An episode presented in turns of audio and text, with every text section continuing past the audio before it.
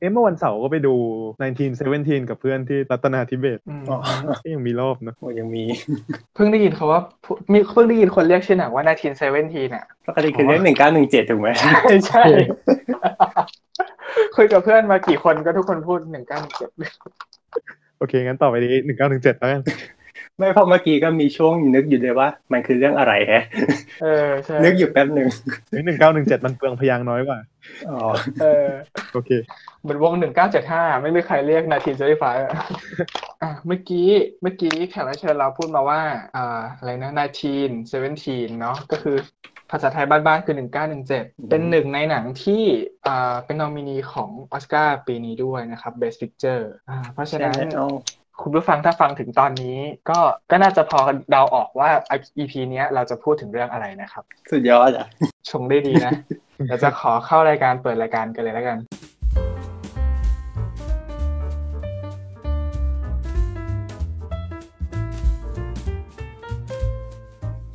สวัสดีครับ สวัสดีครับ อาขอต้อนรับเข้าสู่รายการ The Opening Credit ครับ ครับพอดแคสต์เกี่ยวกับหนังที่จะพูดคุยประเด็นต่างๆ ที่น่าสนใจแบบเป็นกันเอง ครับผมก็อยู่กับผมนะครับ ปอนครับ ปอนครับ ก็วันนี้เราอัดกันวันที่ 21 มกราคม พศ 2563 นะครับ แล้วก็จะออกอากาศในวันที่ 30 มกราคมปีนี้นะครับ ก็ ครับ อย่างที่เกริดไปเมื่อช่วงก่อนเปิดเพลงเข้ารายการเนาะว่าเอ่อเราจะพูดกันถึงหนังออสการ์ ใช่ เนื่องจากว่าอันนี้ก็เป็นสิ้นเดือนมกราแล้วนะครับ แล้วก็ทางออสการ์เองก็ได้ประกาศออกมาแล้วว่าจะประกาศรางวัลในวันที่ วันที่เก้า 9 กุมภา อ่า 9 กุมภานะครับ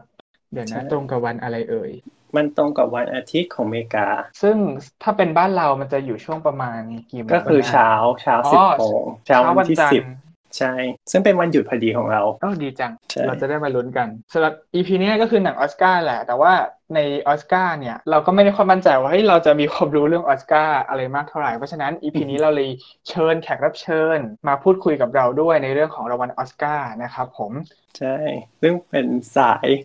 สายนี้โดยเฉพาะเลย โอเคเพราะฉะนั้นเดี๋ยวให้พี่ปอนพาเข้าแขกรับเชิญเลยแล้วกันครับ อ่าใช่ครับเออช่วยแนะนำตัวนิดนึงครับ ครับ สวัสดีครับ ชื่อเคนนะครับ ก็ปกติถ้าอ่าทำเพจอยู่เป็นแอดมินเพจชื่อเชื่อกูไปดูเลย เชื่อกูนี่ก็คือ GU ครับ แล้วก็มี Account ทวิตด้วยชื่อเดียวกัน อืมครับผม เชื่อกูไปดูเลยเป็นทั้งเพจแล้วก็แอคเคาท์ในทวิตเตอร์เนาะ ครับ ครับเออมีที่มา ว่าทำไมชื่อนี้เนี่ย อืม คุยกับเพื่อนว่าอยากจะหาอะไรที่มันแคชชี่หน่อย แต่ว่าก็เปลี่ยนไม่ทันแล้วอะ โอเค ก็เลยเป็นชื่อนี้ ครับ ปกติในทางเพจหรือทวีตเนี่ยจะเป็นการพูดเกี่ยวกับอะไรบ้างครับ ก็เกี่ยวกับหนังโดยส่วนใหญ่เท่าที่ได้ดูมาครับ เพราะว่า อืม ช่วงหลังๆ ถ้าเกิดตอนทำงานแล้วก็ไม่ได้เข้าโรงหนังบ่อย ก็จะพูดถึงหนังไม่บ่อยมาก แต่จะเอ่อพวกรีวิวก็จะน้อยหน่อยแต่ว่าส่วนใหญ่ก็จะเน้นที่ไปที่เกรด แล้วก็อะไรพวกเนี้ยครับส่วนใหญ่ก็จะพูดถึงรางวัลออสการ์เยอะอยู่ ค่อนข้างเยอะเลยทีเดียว ใช่เพราะว่าพี่เคนเขาเป็นสายรางวัลเนาะ ครับ ต้องเกรินก่อนนิดนึงว่ารู้จักพี่เคนได้อย่างไร เออ นั่นสิ ใครรู้จักเนี่ยพี่ปอนสิใช่ไหม ใช่ก็คือปอนเป็นคนรู้จักก่อน รู้จักฝ่ายเดียวก่อน เพราะว่าตอนนั้นพี่เคนเคยไปออกพอดแคสต์รายการหนึ่งด้วย ก็คือ รายการสาวสาวๆรายการ อ๋อคุเพื่อนณละ บ้าน คุณละ เอ้ยเอ้ยใช่เราเราฟังอยู่คุณมากเออใช่แล้ว เ EP แปดสิบใช่ตอนนั้นไปคุยเรื่องชิคาโกสคูล อ๋อ เป็นประวัติศาสตร์สถาปัตยกรรม ใช่เพราะว่าพี่เข็นจบด้านไหนมานะฮะ จบสถาปัตยกรรมมาครับ อืม จากมหาลัยแห่งหนึ่งบริเวณสามย่าน ก็เอ้ยขายของหน่อยดีกว่า พูดถึงสถาปัตยกรรม อ่าได้ครับ ก็มีงานเขียนเกี่ยวกับหนังที่จะพูดถึงสถาเอ่อพวกสถาปัตยกรรมในหนังอะไรด้วยอะครับ ก็ อืม เขียนลง Art 4D อ๋อ เคยคุ้นๆอยู่ ก็เท่าที่เคยเขียนก็เคยเขียนเกี่ยวกับโรมาพาราไซอะไรพวกเนี้ยครับ อ๋อ โอ้ย อ๋อถ้าเกิดพาราไซก็จะเป็นเรื่องของการออกแบบที่สื่อถึงระดับชนชั้นด้วยใช่ไหมฮะ ใช่ครับใช่ครับ เรื่องแบบเอาสถาปัตยกรรมมาแบบเล่นความหมายนู่นนั่นนี่เกี่ยวกับเรื่องชนชั้น โอ้น่าอ่านน่าอ่านติดตามได้ที่ไหนครับ ก็นิตยสาร Art 4D ครับ อาร์โคดี ทั้งออนไลน์แล้วก็เป็นเล่มเลย อ่าใช่เราจะบอกว่าเออเหมือนเคยเห็นว่ามีเป็นออนไลน์ให้อ่านได้ด้วยเนาะ ลองไปตามหาอ่านกันได้นะครับ โอเค ก็ พี่พี่เคนเนาะสถาปัตย์แล้วก็ชอบดูหนังติดตามหนังทำเพจหนังด้วย แล้วก็อย่างที่บอกก็คือว่าเป็นเหมือนสายรางวัล ก็ ด้วย ติดตามมาตั้งแต่ตอนไหนว่า ปีที่ปีที่12 Years a Slave ได้มั้ง อ๋อ ที่แบบมี Gravity อะไรพวกนั้น โอ้โหน่าจะสองพันสิบห้าหรือสองพันสิบสี่นะ 14 ครับ 14 อ่าสิบสี่ครับ ก็ตั้งแต่ปีนั้นเลยแล้วก็เริ่มจากรางวัลออสการ์เลยใช่ไหมครับ ครับครับ ที่ติดตามตอนนั้นเอ่อสาเหตุที่ติดตาม เพราะว่าเชียร์คนคนหนึ่งมากอยากให้เขาได้ อุ๊ย ก็คือเคทบลันเชต อ๋อ จาก Blue Jasmine ก็ปกติก็เป็นเป็นเป็นนักแสดงคนโปรด แล้วก็เชียร์มานานให้เขาได้ แล้วแล้วปีนั้นเขาก็ได้จริง โอ้สุดยอด โสุดยอดว่ะใช่ เว้ยแต่ชอบเครปบัตเช็คเหมือนกัน ๆล่น เขาสวยเขาดี สวยและแสดงเก่ง ใช่ใช่ คนอะไรเพอร์เฟกจัง ช่วงอวยดาราที่ชื่นชอบนะครับผม ครับครับไว้หลายคน ปีนี้ปีนี้ที่เข้าชิงมีคนที่อวยมากหรือเปล่าครับปีนี้ มีครับมีครับ อ่า เป็นคน เดี๋ ที่ ยว อายุพอๆกันเลย โอ้เดี๋ยวเดี๋ยวมารอลุ้นฟังกัน นะเดี๋ยวมารอลุ้นกันว่าจะเป็นใครนะครับ แล้วนอกจากอ่ารางวัลออสการ์มีรางวัลอื่นที่ติดตามด้วยหรือเปล่าครับพี่ ก็ติดตามอยู่นะครับ รางวัลไทยก็ติดตามนะ แต่ว่าเอฟนี้เราพูดถึงรางวัลฮอลลีวูดแล้วกัน อ่า อ่า ได้ ใช่ ครับ ก็เออออสการ์เนี่ยมันจะเริ่มเริ่มประกาศชื่อผู้เข้าชิงความจริงก็น่าจะประมาณเอ่อที่มันประกาศจริงๆอะคือประมาณกลางเดือนหน้า แต่ว่าปีนี้มันเลื่อนเพราะว่ามีงานโอลิมปิกหรืออะไรสักอย่างนั่นแหละครับ อ๋อ ไอฤดูรางวัลพวกเนี้ยมันจะเริ่มประกาศตั้งแต่ลูกโลกทองคำเปิดปีมา อืม อ๋อเนี่ยเขาจะเป็นเจ้าแรก เจ้าแรก แล้วก็ต่อด้วยพวก Critics Choice ซึ่งอันนี้จะเป็นแบบเวทีใหญ่สุดของพวกนักวิจารณ์ที่มารวมกันโหวตอ่าเจ้าต่อมาก็คือรางวัล Screen Actor Guild รางวัลสมาพันธ์นักแสดงครับ อันนี้นักแสดงจะโหวตให้กันเองนักแสดงฮอลลีวูด อ๋อครับ ครับ แล้วก็อีกรางวัลใหญ่รางวัลหนึ่งก่อนก่อนออสการ์เลยก็คือ BAFTA ของ อืม ฝั่งอังกฤษ ซึ่งตอนนี้ยังไม่ประกาศ แต่สี่รางวัลก่อนหน้าที่พูดถึงเนี่ยคือประกาศหมดแล้วตอนนี้ตอนที่เราอัดกัน อ๋อ หมายถึงว่าประกาศว่าใครชนะ ใช่ครับ ใช่ก็เหลือบัสตาที่ประกาศนอมินีไปแล้ว แต่ยังไม่ได้ประกาศว่าใครได้ เอ่อถ้าจำไม่ผิดน่าจะวันที่สองมั้ง อ๋อใช่ครับวันที่สองกุมภาเดี๋ยวจะประกาศ อืม แล้วก็อีกรางวัลหนึ่งที่ติดตามคู่กับออสการ์มาก็คือรางวัลลาซี่ครับ อ๋อสิ เป็นรางวัลที่สนุกดี อ่ะเผื่อคุณผู้ฟังไม่รู้นะครับ อยากให้พี่อธิบายลาเซียวอร์ดนิดนึงว่าเป็นประมาณไหน l a สซี่อวอร์ดเนี่ยมันจะเป็นรางวัลที่มอบให้กับแบบหนังยอดแย่ที่สุดของปีนั้น คือเป็นด้านกลับของออสการ์ คือ แล้ว ปกเขาก็ ติ จะประกาศก่อน ประกาศก่อนห ล่ว นึ่ง หา วัน โอ้โห คือปกติมันจะประกาศผู้เข้าชิงอะไรก่อนหนึ่งวัน แต่เหมือนปีนี้ออสการ์มันเร็วเกินแล้วปั๊บเออไอลาซี่เนี่ยมันจัดการอะไรไม่ทันแล้วมันจะไปประกาศประมาณวันที่แปดประกาศผู้เข้าชิงกันนะ อ๋อแล้วจะประกาศผู้เออผู้ชนะหรือได้รับรางวัลเลยไหมครับในวันที่เก้าหรือว่า จำไม่ได้ อ๋อ เออ ไม่ดูตา อาจ รา จะ ง ถ่ายเอออาจจะถ่ายทอดสดคู่กันไปเลยอะไรอย่างงี้ ลาซี่เนี่ยคือมันย่อมาจาก Golden Raspberry อืม รางวัลลาสเบอรี่อ Raspberry ทองคำ อืม ซึ่งก็หาดีมันก็มีหลายคนที่ได้ทั้งออสการ์และลาซี่ด้วย พร้อมกันในปีเดียวถูกไหม มีคนหนึ่งมีคนเดียวมีคนเดียว ใครครับตอนนั้นทราบไหมฮะ เซนด้าบุลล็อกเนี่ยชนะลาซี่คืนหนึ่งก่อนได้ออสการ์ เฮ้ย สุดยอดไหมล่ะ สุดยอดงงเลยเรางงรางวัลแบบแลสซี่นิดนึงคือบรรยากาศมันจะประมาณไหน เพราะว่ามันเป็นรางวัลยอดแย่เนาะมันก็ไม่ใช่รางวัลที่คนจะมาชื่นชมอ่ะ ก็ฮา คือ ๆ มี หน่อย เออมีการเชิญไปมีการเดินพรมแดงไหมหรือว่า แล้วตอนแจกรางวัลต้องมีการขึ้นไปพูดอะไรหรือเปล่า ก็มีไม่กี่คนที่กล้าไปรับนะ อ๋อ ก็อย่างเซนด้าบุลล็อกเนี่ยก็ไปรับ โหด อีกคนที่ไปรับคือเอ่อแฮร์รี่เบอร์รี่ โอ้โห แฮร์รี่เบอร์รี่ชนะจากแคทบูแมน ก็จะเป็นอีกรางวัลที่มาก่อนออสการ์ ครับ โอเค ตลก อ่า ดี เข้าถึงเรื่องออสการ์กันเลยดีกว่าครับ อันนี้อยากจะรู้ประวัติคร่าวๆ แล้วกันของออสการ์นี้พี่พี่เคนพอที่จะเล่าได้หรือเปล่าครับ เป็นยังไงบ้าง ประวัติคร่าวๆนะครับ มันก็จะมี ใช่ เออออสการ์เนี่ยมันจะเริ่มตั้งแต่ปี 1927 ก็คือ 92 ปีที่แล้ว ก็ อืม เอ่อพวกสมาพันธ์คนทำหนังในเอ่อฮอลลีวูดเขาก็มาตกลงกันว่าจะมอบรางวัลยอดเยี่ยมให้กับแบบแต่ละสาขาเขาก็จะเรียกว่าเป็น Board of Governors อะครับที่จะช่วยกันโหวตโหวตมาเรื่อยๆ จน 90 กว่าปีแล้วจนแข็งแรง ตอนนี้ก็มีสตอนเนี้ยสมาชิกน่าจะตกอยู่ที่ประมาณเป็นหลักหมื่นนะครับ โดยสมาชิกกลุ่มใหญ่ที่โหวตให้กับรางวัลเนี่ยก็คือนักแสดง แล้วก็พวกเอ่อคนในวิชาชีพภาพยนตร์หลาย ๆ สาขา ตั้งแต่แบบเอ่อผู้ประพันธ์เพลง นักแต่งเพลงเอ่อคนออกแบบโปรดักชันออกแบบเสื้อผ้าอะไรพวกนี้มาช่วยกันโหวตครับ รดิวเซอร์จะก็เป็นเสียงสำคัญในการโหวต อืมอืมพวกนี้คือต้องเป็นสมาชิกก่อนใช่ไหมครับถึงจะสามารถมีสิทธิ์ที่จะเข้าชิงและโหวต ต้องได้รับเชิญให้เป็นสมาชิกครับก็จะมีสิท อ๋ ธิ์ อ เข้าชิงและโหวตก็อย่างคนไทยเองก็มีคนที่ได้เป็นสมาชิกนะครับ ก็คือพี่เจ้ยอภิชาติพงศ์ อืม ก็มีมาเก้าสิบกว่าปีแล้ว ซึ่งครั้งนี้ก็ของปีสองพันยี่สิบก็เองก็เป็นครั้งที่ เก้าสิบสอง เก้าสิบสอง จะค ป ร ระ บร้ กา อ ศ ยปี ทุก แล้ว ปีเลยเออจะครบร้อยปีเลยอะ ประกาศทุกปีเลยครับ อย่างถ้าปีแรก ๆ มันจะมีเหลื่อมๆกันหน่อยแบบหนังของปี 1927 หรือ 1928 แล้วจัดครึ่งปีอะไรเนี่ยแล้วก็ตารางมันก็เปลี่ยนไปเรื่อยจนแบบเป็นหนังที่ฉายตั้งแต่วันที่ 1 มกราจนถึงวันที่ 31 ธันวาของปีก่อนหน้า อ๋ออ๋อ แล้วทุกวันนี้ยังเป็นอย่างนั้นหรือเปล่าใช่ไหม ครับก็เป็นของในปีก่อนหน้าเลย อ๋อ แต่บ้านเราจะฉายช้ากันนิดนึงอาจจะมาช่วงแบบว่าเทศกาลที่แบบว่า เดือนมกรากุมภาอย่างนี้ถึงจะเอามาฉาย มันก็ต้องรอแบบ เรียกว่า ต้อง ร ร อ อให้เขา ประกาศผู้เข้าชิงก่อนถึงจะมั่นใจว่าจะมีคนมาดู อันนี้ถ้ามองจากมุมค่ายหนัง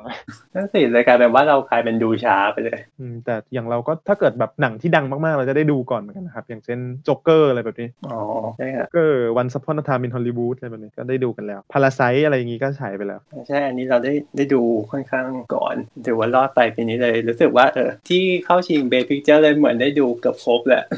มันก็มีใน Netflix ด้วยก็ได้ดูก่อน ใช่ อ่าพอพูดถึง Netflix ใช่ไหม ใช่ ใช่ใช่ใช่ไม่มันมีประเด็นไง เพราะว่าปีนี้ตั้งแต่ปีที่แล้วแล้ว ที่มีหนังใน Netflix เข้าอยู่ใน Best เข้าเป็นเข้าชิง Best Picture ด้วย ปีนี้ก็เช่นกันและเข้ามาถึงสองเรื่องเลย ใช่ครับ อย่างปีที่แล้วเนี่ย ก็เรื่องที่เข้าจาก Netflix ก็คือโรมา อืม ของอัลฟองโซกัวลองอัลฟองโซกัวลองเนี่ยเขาก็ทำหนังแบบค่อนข้างแมสมาก่อนใช่ไหมเช่น Gravity หรือว่า Harry Potter ภาคสามนะครับ อ่าครับ เขาเป็นพ่วงกับเม็กซิกันชื่อดัง แล้วเขาก็พาโรมาที่เป็นหนังพูดภาษาเม็กภาษาสเปน หนังเม็กซิกันน่ะฉาย Netflix แล้วก็เรียกได้ว่าเป็นตัวเต็งที่จะคว้าภาพยนตร์ยอดเยี่ยมของปีที่แล้ว แต่ว่ามันก็เหมือนมีคนในวงการคนในอุตสาหกรรมภาพยนตร์เนี่ยคิดว่าแบบหนังสตรีมมิ่งมันก็ไม่ควรจะได้ชิงรางวัลภาพยนตร์หรือเปล่าอะไรแบบนี้ ก็คิดว่านั่นก็น่าจะมีส่วนที่ทำให้โรมาแพ้ให้กับหนังอีกเรื่องหนึ่งซึ่งเป็นหนังตลกก็คือกรีนบุ๊ อืมอืมอืมก็ตอนนั้นมันก็สูสีกัน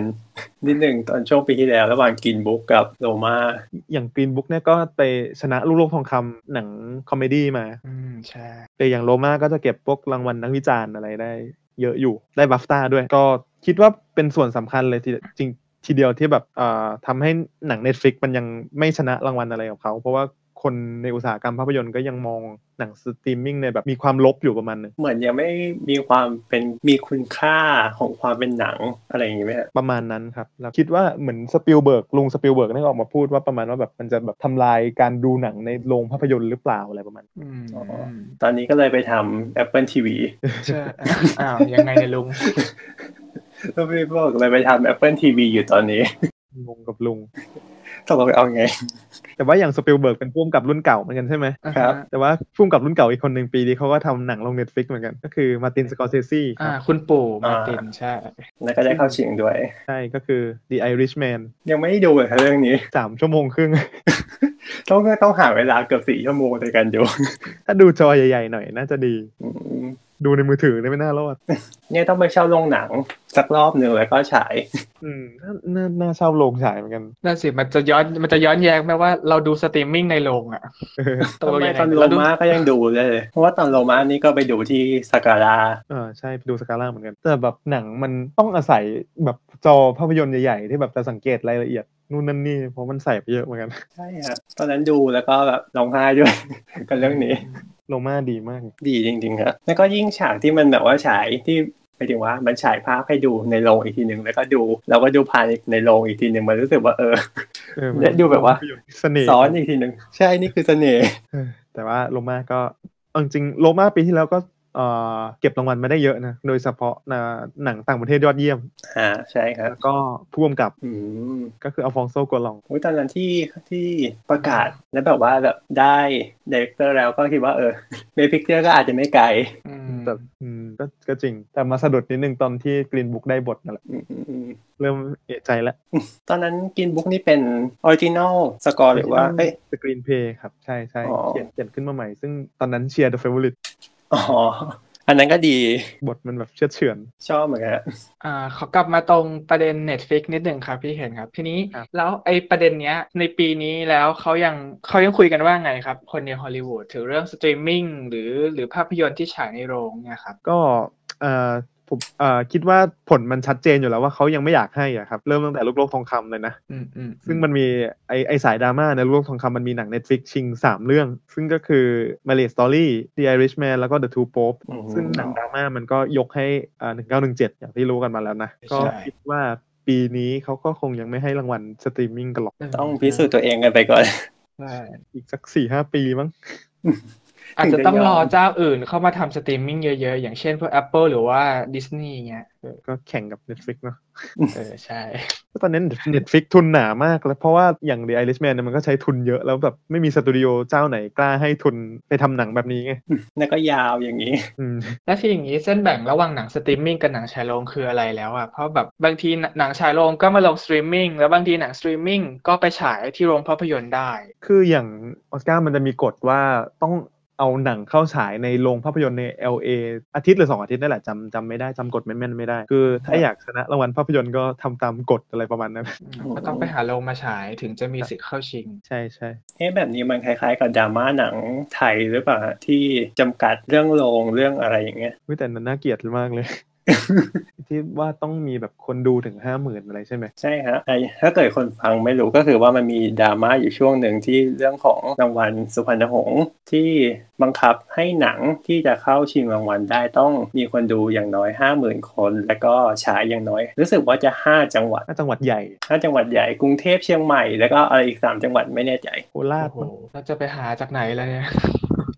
คือแบบหนัง แล้วยิ่งแบบว่าพวกหนังเล็กๆ หนัง หนัง อินดี้ เล็กๆ ไทย ก็ยิ่งก็จะยิ่งแล้ว ก็แบบว่า คือ เข้าได้แค่แบบไอ้นะลีโดเฮา จบแล้ว คือเหมือนสุพรรณหงส์มันปรับกฎมาจนแบบหนังเล็กๆ มีที่ยืนกันไปแล้ว ตั้งแต่แบบปีที่แบบแมรี่แฮปปี้อะไรแบบเนี้ยครับแล้วแบบจะกลับไปกลับไปให้โควต้าหนังใหญ่ๆแบบเดิมก็ตลกดี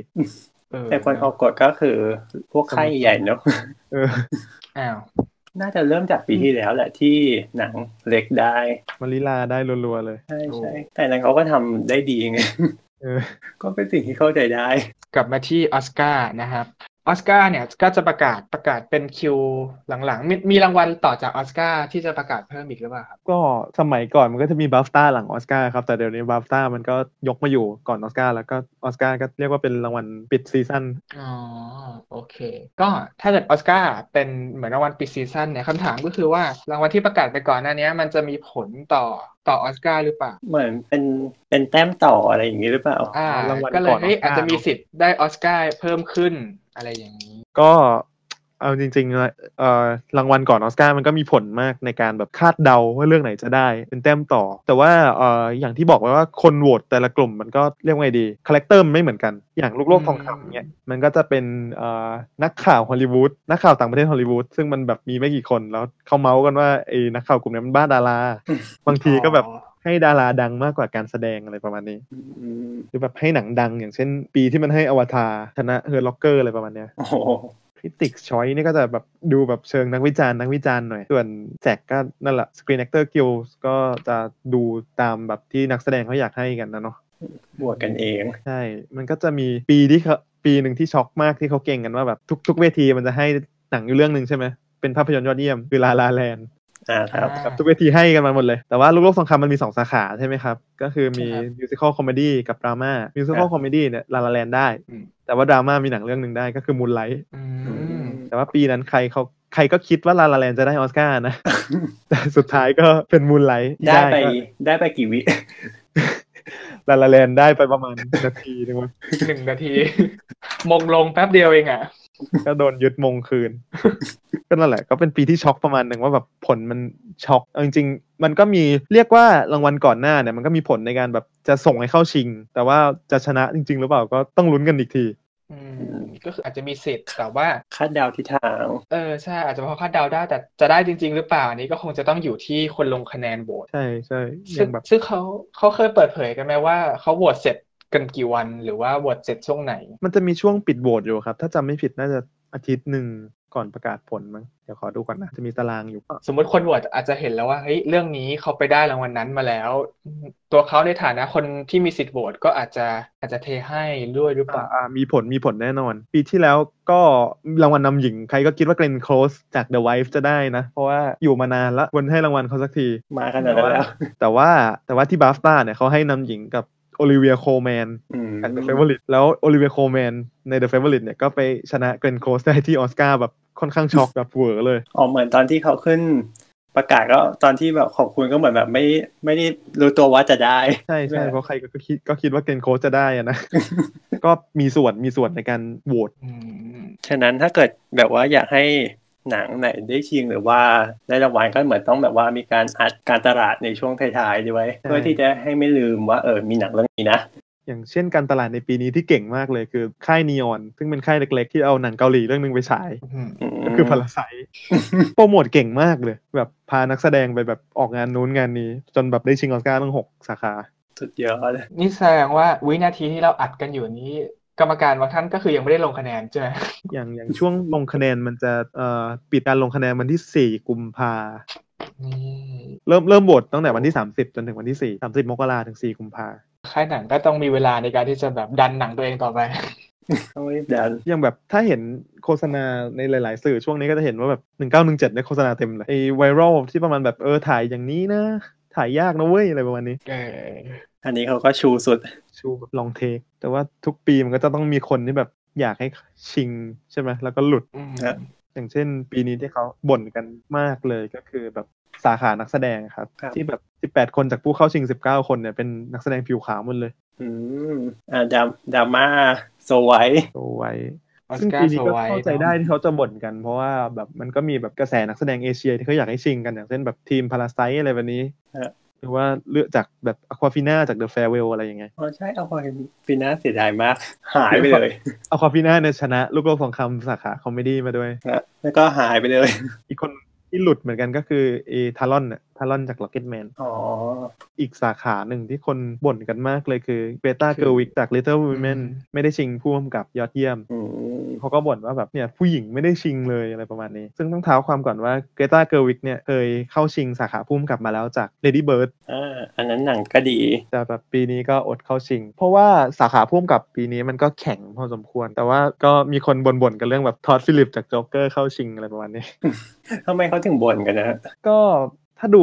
งานโจ๊กเกอร์จริงๆ จุดอ่อนมันก็อยู่ที่การกำกับนะ หลายอย่างมันก็เนียบอยู่แบบพวกงานโปรดักชันการกำกับที่เขาคริติกกันมันมันมันเหมือนกับแบบโจ๊กเกอร์มันไปยกเรฟเฟรนซ์มาจากหนังมาตินสกอร์ซิซีแล้วมันยังแบบไม่ค่อยเป็นตัวของตัวเองอะไรประมาณนี้ อืม ก็น่ะทำให้โดนคอรหาว่าแบบให้แต่ผู้ชายเข้าชิง ไม่เหลือที่ให้ผู้หญิงเลย แต่งานงานของเกรตาเกอร์วิกก็โชว์สกิลกำกับจริงๆนะ Little Women หนังดีเลยฮะดูมาก็ชอบ นักแสดงก็ดีกำกับนักแสดงกันแบบ ดีกันทั้งทีม เสียดายเสียดาย อ๋อ อีกอีกคนหนึ่งที่หลุดคือเจโ o แล้วก็ดราม่ากันว่าแบบเออเนี่ยเจโ o มันจะมีเชื้อสายฮิสแปนิกใช่ไหมไม่ใช่คนขาวเขาก็ดราม่ากันแบบเนี่ยให้แต่คนขาวชิง เห็นเขาเถียงกันเรื่อง แต่ คนขาวคนดำแล้วแต่อย่าลืมนึกถึงแบบว่าพวกเอเชียน อืม ใช่เขาเขาเถียงให้เอเชียนด้วยนะปีนี้ เพราะว่าอย่างทีมพาราไซเองก็ดีมากเลยนะ เออจริงดีนะ ใช่แล้วก็เอาคาฟิน่าแบบว่าจากแฟร์เวลก็ด้วยแบบว่า ใช่ เหมือนทุกคนแบบว่ามองแค่ขาวกับดำไงแบบว่าลืมมองคนเอเชีย ไม่ไม่ กัน ปี ไปเลย ปีนี้ปีนี้มองเอเชียนะ ปีนี้ก็ค่อนข้างเถียงกันเยอะเลยแบบทีมทีมพาราไซเนี่ยคนเชียร์ให้เข้าชิงกันเยอะเลย ชิงทั้งแบบสมทบชายสมทบหญิง สมทบชายก็คือซงคังโฮนะที่เล่นเป็นพ่อในพาราไซสมทบหญิงคนก็เชียร์กันเยอะนะก็คือยายคุณนาย คุณ จำชื่อ นายใช่ไหม ตลกเล่นเล่นตลกมากเล่นดีมาก เป็นแบบโกโก้หน่อย แต่ว่าพาราไซเองก็ชนะรางวัลทีมนักแสดงยอดเยี่ยมจากเวทีแสก มา ใช่ใช่ อันนี้สมสมรางวัลนะเราเราค่อนข้างดี ใจ ผมผมทุกคนดีใจหมดเลย มีใครหรือว่าหนังเรื่องไหนที่รู้สึกว่าอยากให้เข้าชิงแต่ว่าปีนี้ไม่มาบ้างหรือเปล่าครับ อืมเริ่มจากคนที่มันยากสุดๆ ก่อนเลยคือจูเลียนมัวจูเลียนมัวเนี่ยเคยชนะออสการ์จากสติว a ลิสไปแล้วประมาณ 4-5 ปีที่แล้ว แต่ว่าปีนี้เธอเล่นหนังค่อนข้างอินดี้มากๆ เรื่องหนึ่งคือ Gloria Bell อ๋อ ก็ไม่น่าติดตั้งแต่แรกหรอก แต่เธอเล่นดีมาก ก็แต่ดูอยู่ แต่อันนี้ เขาก็เล่นดีจริง อืม ๆเสียดายเหมือนกันแต่ถ้าเกิด มันเล็กแปลก หนังมันเล็กมากจนแบบว่าเกือบลืมไปแล้ว แต่คนที่นักวิจารณ์ทางฝั่งอเมริกาเชียร์กันมาก ๆ เลยคือลูพิต้าจากเรื่องอัส อันนี้ก็เลยเป็นดราม่าข่าวข่าวดำอีก ที่ต้องเล่นเป็นแบบสองบท ก็ก็หลุดไปความจริงลูปิต้าเนี่ยเก็บรางวัลนักวิจารณ์ได้เยอะมากเลย แต่แบบก็ไม่ได้ชิง เหมือนเขาเหมือนออสการ์ไม่ค่อยอะไรกับแนวพวกหนังผีหนังสยองขวัญเท่าไหร่ไหมฮะ ใช่ ออสการ์จะไม่ค่อยชอบหนังสยองขวัญอย่างปีที่แล้วโทนี่คอลเลตใน Hereditary ก็ไม่ติดทั้งที่แบบเล่นดีมาก เสียดายอันนี้ก็คือ เออเสียดายด้วย คนที่ได้จากหนังสยองขวัญจริง ๆ ก็คือโจดี้ฟอสเตอร์จาก The Silence of the Lambs ที่เล่นเป็นแคลรีสตาร์ลิงเป็นนางเอก ไหนก็เก่าไปเลย เออแล้วก็แอนโทนีฮอปกินส์นั่นแหละมาจากเรื่องเดียวกันเล่นเป็นดรฮันนิบาล อืม อย่างเอเชียนะเสียดายมาก เพราะว่าแบบเกือบจะได้ชิงหลายคนละคนเอเชียที่ได้ชิงครั้งล่าสุดจริงๆ ก็คือคนญี่ปุ่น ริงโกะคิคุจิ ๆจากเรื่องอะไรครับ ปาเบล ซึ่งแบบนานมากแล้วสิบกว่าปีแล้ว จนตอนนี้เธอต้องหนีไปแบบเล่นเทอร่าฟอร์มา ที่เสียดายว่าไม่ติดอีกก็คือ Little Women ในสาขาตัดต่อ แต่ก็เข้าใจได้ว่าทำไมไม่ติดเพราะว่ามันแบบเน้นแบบไม่ได้ตัดต่อฉุบฉับ แต่มันแบบเนียนเล่นเล่นกับจังหวะแบบตัดต่อที่ไม่ได้แบบหวือหวามาก แต่ค่อย ๆ เล่าแต่มันตัดดีมากเลยนะ น่าจะประมาณนี้ที่แบบเสียดาย โอเค เพราะฉะนั้นตอนนี้เราจะเข้าไปเจาะทีละรางวัลเลย แล้วกันนะว่าปีนี้มีรางวัลไหนน่าสนใจแล้วก็มีใครเป็นผู้เข้าชิงบ้าง ได้ เราจะเริ่มจากสาขาเล็กๆก่อนดีไหม อ่าได้ได้ วิชวลหรอ ถ้าเกิดนับตามนับตามวิกิพีเดียก็ท้ายสุดก็คือ Visual Effect ซึ่งปีนี้มีผู้เข้าชิงได้แก่ ก็คือ Avengers Endgame แล้วก็ต่อด้วย The Irishman The Lion King 1917 แล้วก็ Star Wars มีแต่หนังแพงๆ เนาะ จ่ายจ่ายแพงมาก ก็ตามชื่อลองเออสาขาเนอะ Visual Effect ก็คือแบบว่า จัดเต็มกันทั้งนั้นเลย อย่างปีที่แล้วก็ได้ก็เหวออยู่นะไอที่มันได้ไปก็คือ First Man อ๋อควรเบอร์ควรเบอร์เยอะ เหมือนเทรนด์เทรนด์หลังๆ มันจะแบบเน้นแบบเนียนไปเลยมากกว่ามากกว่าแบบดูเป็นวิชวลปีนี้ก็สายแบบจัดเต็มหมดเลย อย่าง Avengers Endgame นี่ก็ชัดเจนนะ ชัดเจน โหขนกันมา ดูมีแววว่าอาจจะได้ด้วย ก็น่าจะได้เป็นเหมือนเป็นสาขาเดียวที่ Avenger ชิงด้วย แต่เขามีผิดพลาดหน่อยหนึงนะเราจับได้อะอเวนเจอร์เอ็นเกม ตรงไหน ตรงไหนตรงไหน อันนี้ไม่รู้ถ้าเราจะเป็นการสปอยไหมแต่ว่าฉากท้ายอ่ะช่วงตะลุมบอลกันครั้งใหญ่อะครับจะมีตัวละครหนึ่งที่มันตัวใหญ่ตัวเล็กได้เนาะก็คือแอนแมนจังหวะนั้นแอนแมนอ่ะกำลังตัวเล็กอยู่เพื่อที่จะไปหาทำแมชชีน แต่ในขณะที่กล้องแพนไปซึ่งแอนแมนตัวเล็กไปแล้วอ่ะมันมีแอนแมนตัวใหญ่ขยายร่างและต่อยกับลูกน้องธานอสอยู่คือแบบอ้าว แล้วตัวเล็กอยู่นี่เอาแล้วทำไมข้างหลังเห็นตัวใหญ่เออ ไม่ได้สังเกตเหมือนกันเลย ถ้าเกิดใครหาดูอเวนเจอร์อีกรอบหนึ่งได้ไปลองสังเกตดูครับว่าจังหวะที่แอนแมนตัวเล็กอยู่ มีแอนแมนอีกตัวหนึ่ง ซึ่งในเรื่องอ่ะก็ควรจะมีแอนแมนแค่คนเดียว กลายเป็นว่ามีสองตัวอยู่ในเรื่อง อันนี้ต้องไม่โทษเรื่องวิชวลนะ อันนี้ต้องไปโทษฝ่ายตัดต่อ เออจริง วิชวลดีแล้ววิชวลทำดีแล้วแต่อีดิติ้งอาจจะแบบอืมลืมอะไรไปหรือเปล่า พลาด หรือแม้กระทั่งแบบตรรกะในเรื่องหลายอย่างก็จะมีคนแบบจังหวะที่วิ่งใส่กันอ่ะสไปเดอร์แมนมันยิงยายใส่อะไรโหนไปวะ เออว่ะ ไม่มีเออจริงไม่มีเสาไฟฟ้า ไม่ได้ไม่มีไม่มีตึกสูงแบบใน มีแต่ นิวยอร์ก ท้องฟ้า เลยนะ เอ เอ อ อ โล่งมาก ก็ครับ เอ็นเกม เรื่องต่อไปก็คือ The Irishman ถ้าใช้วิชวลแบบอ่าลดวัยนักแสดงที่แบบ 70 80 กันละ ให้แบบมาเหมือนแบบ 40 50 อะไรประมาณนี้ ซึ่งเอาจริง ๆ มันก็ยังไม่ได้เนียนมาก แต่ก็ดูเป็นความหวังของวงการอยู่ ก็ไม่ไม่แต่ก็ไม่ได้น่าเกลียด แต่มันก็ยังไม่ได้เนียนขนาดนั้นเป็นส่วนหนึ่งที่ทำให้หนังแพงมากร้อยกว่าล้านเหรียญ เอฟเฟกต์ตรงเนี้ยในปีเนี้ยถือว่าพัฒนาได้ดีมากกำลังคิดอยู่ว่าแบบอนาคตมันคงจะดีกว่านี้ แล้วมันอาจจะทำให้ในวงการหนังเกิดอะไรที่เราไม่เคยได้เห็น อย่างเช่นการเอานักแสดงเก่ามาเล่นบทเป็นวัยหนุ่มมากๆ อาจจะเกิดขึ้นได้อะไรอย่างนี้ถ้าเขาวิ่งไหวนะเออ เอออย่างอย่างอย่างที่โรเบิร์ตดานิโลแสดงไปเนี่ยก็ยังเห็นว่าแบบร่างกายมันถึงแบบหน้าจะอ่อนลงแต่แบบพวกท่าทางอะไรแบบนี้ก็ดูแบบ ยังแก่อยู่ดีอย่างถ้าแบบถ้าดูเรื่องดีเอจ i ิงปีนี้มันมีสองเรื่องใช่ไหม ไม่ใช่สิ ปีที่แล้ว เรื่องลดวัยเทคนิคลดวัยเดี๋ยวมันมีเจมินายแมนกับไอริชแมนถ้าให้เลือกก็เอาไอริชแมนเข้าชิงน่าจะดีกว่า อ่ะเรื่องต่อไป The Lion King ซึ่งทำทั้งเรื่อง เออมันทั้งเรื่องเลยอะ ทั้งทั้งเรื่องจนแบบคนตั้งข้อสงสัยว่าแบบอ่ะตกลงมันมันจะจัดเป็นแอนิเมชันได้หรือเปล่า อ๋อใช่เพราะว่ามีเวทีหนึ่งที่ถูกจัดอยู่ในหมวดแอนิเมชันเข้าชิงในสาขาแอนิเมชัน ก็คือลูกโลกทองคำ อ่าใช่ เป็นที่ถกเถียงกันอยู่อยู่พักหนึ่งว่า เออ มันเป็นแอนิเมชันเหรอ แล้วก็ต่อไปคือ 1917 โอ้ หนึ่งเก้าหนึ่งเจ็ด อัก็ ก็ต้องทำเอฟเฟกต์สงครามอะเนาะระเบิดตุ้มตามไฟนู่นนั่นนี่ก็สมควรเข้าชิงอยู่หนังใหญ่ นี่ถือว่าค่อนข้างเนียนด้วยนะที่ เนียน ดู เนียนเพราะว่า2020 2019 แล้วต้องเนียนแล้ว ไม่ได้ยิ่งฉากกระโดดลงน้ำมาคือตอนแรกก็ไม่ได้สังเกตว่า เออ มันคือแบบว่า ใช้วิชวลเอฟเฟกพอมาดูเบื้องหลังก็อ๋อ คือมันใช้แต่เนี้ย นึกว่าแบบยิงยาวลงมาเป็นลองเทค พอพูดถึงเนียนแป๊บแล้วนึกถึงแบบหลอดอัลเดลิงที่แบบเอามาดูตอนนี้ มันก็ก็ลอยแล้ว แต่ดูตอนนั้นก็ว้าวเนาะ ใช่ ยุคใหม่ๆ ยุคสมัยนั้นที่มันบิงเป็นใหม่ๆ ก็แบบว่ารู้สึกว่าว้าวกับอะไรที่แบบ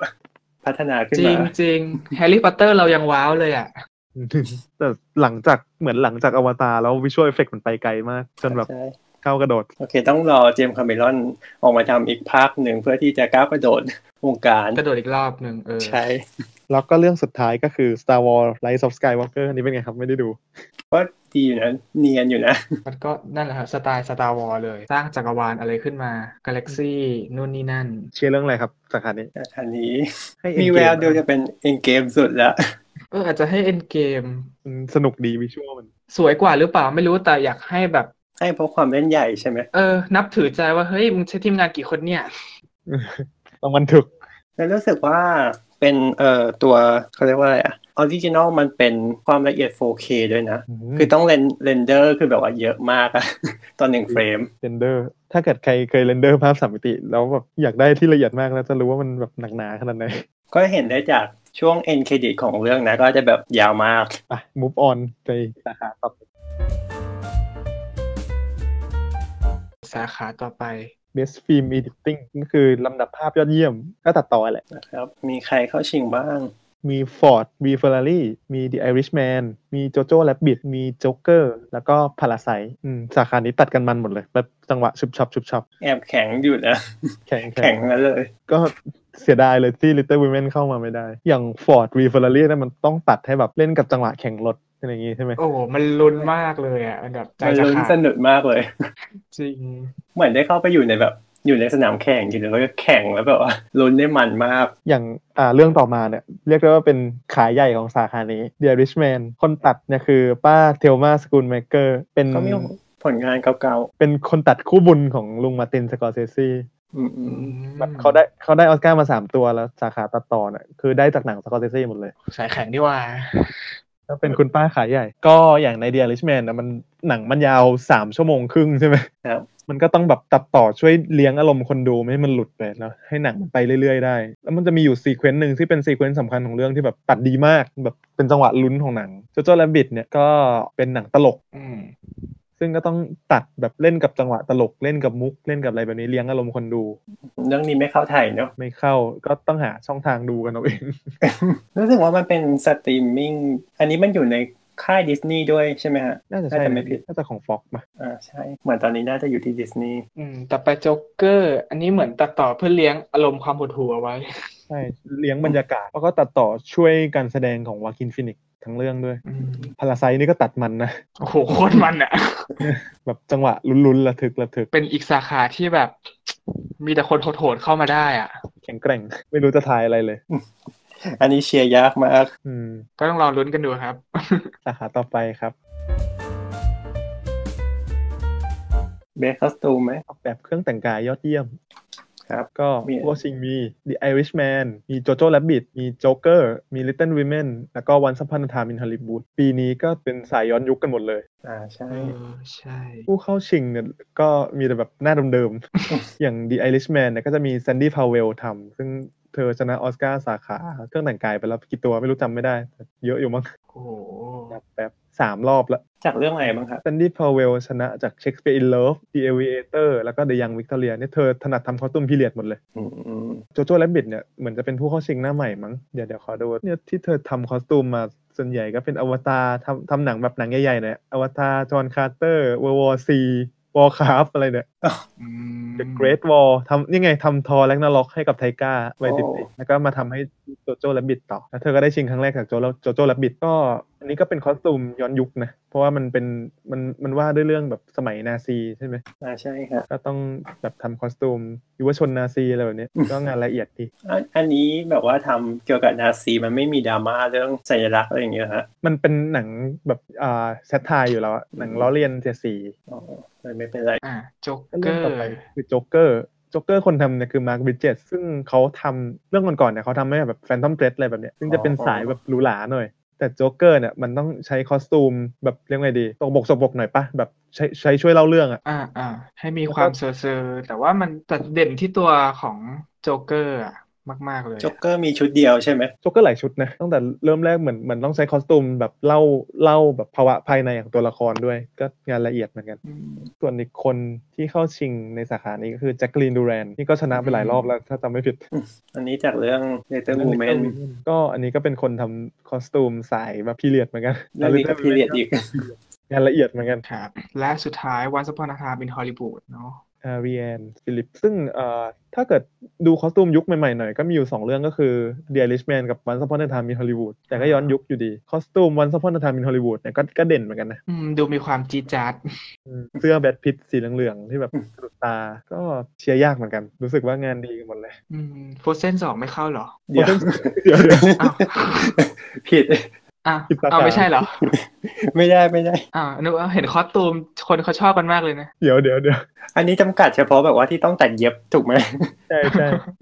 ถ้าจะให้เชียร์ขอเชียร์ Little Women ละกัน อ่าใช่ครับเหมือนกันอันนี้ให้ไว้อันดับหนึ่งแล้วก็วันอพาธามอันนี้เป็นอันดับสอง ที่เล็งเล็งไว้ อืมโอเค อันนี้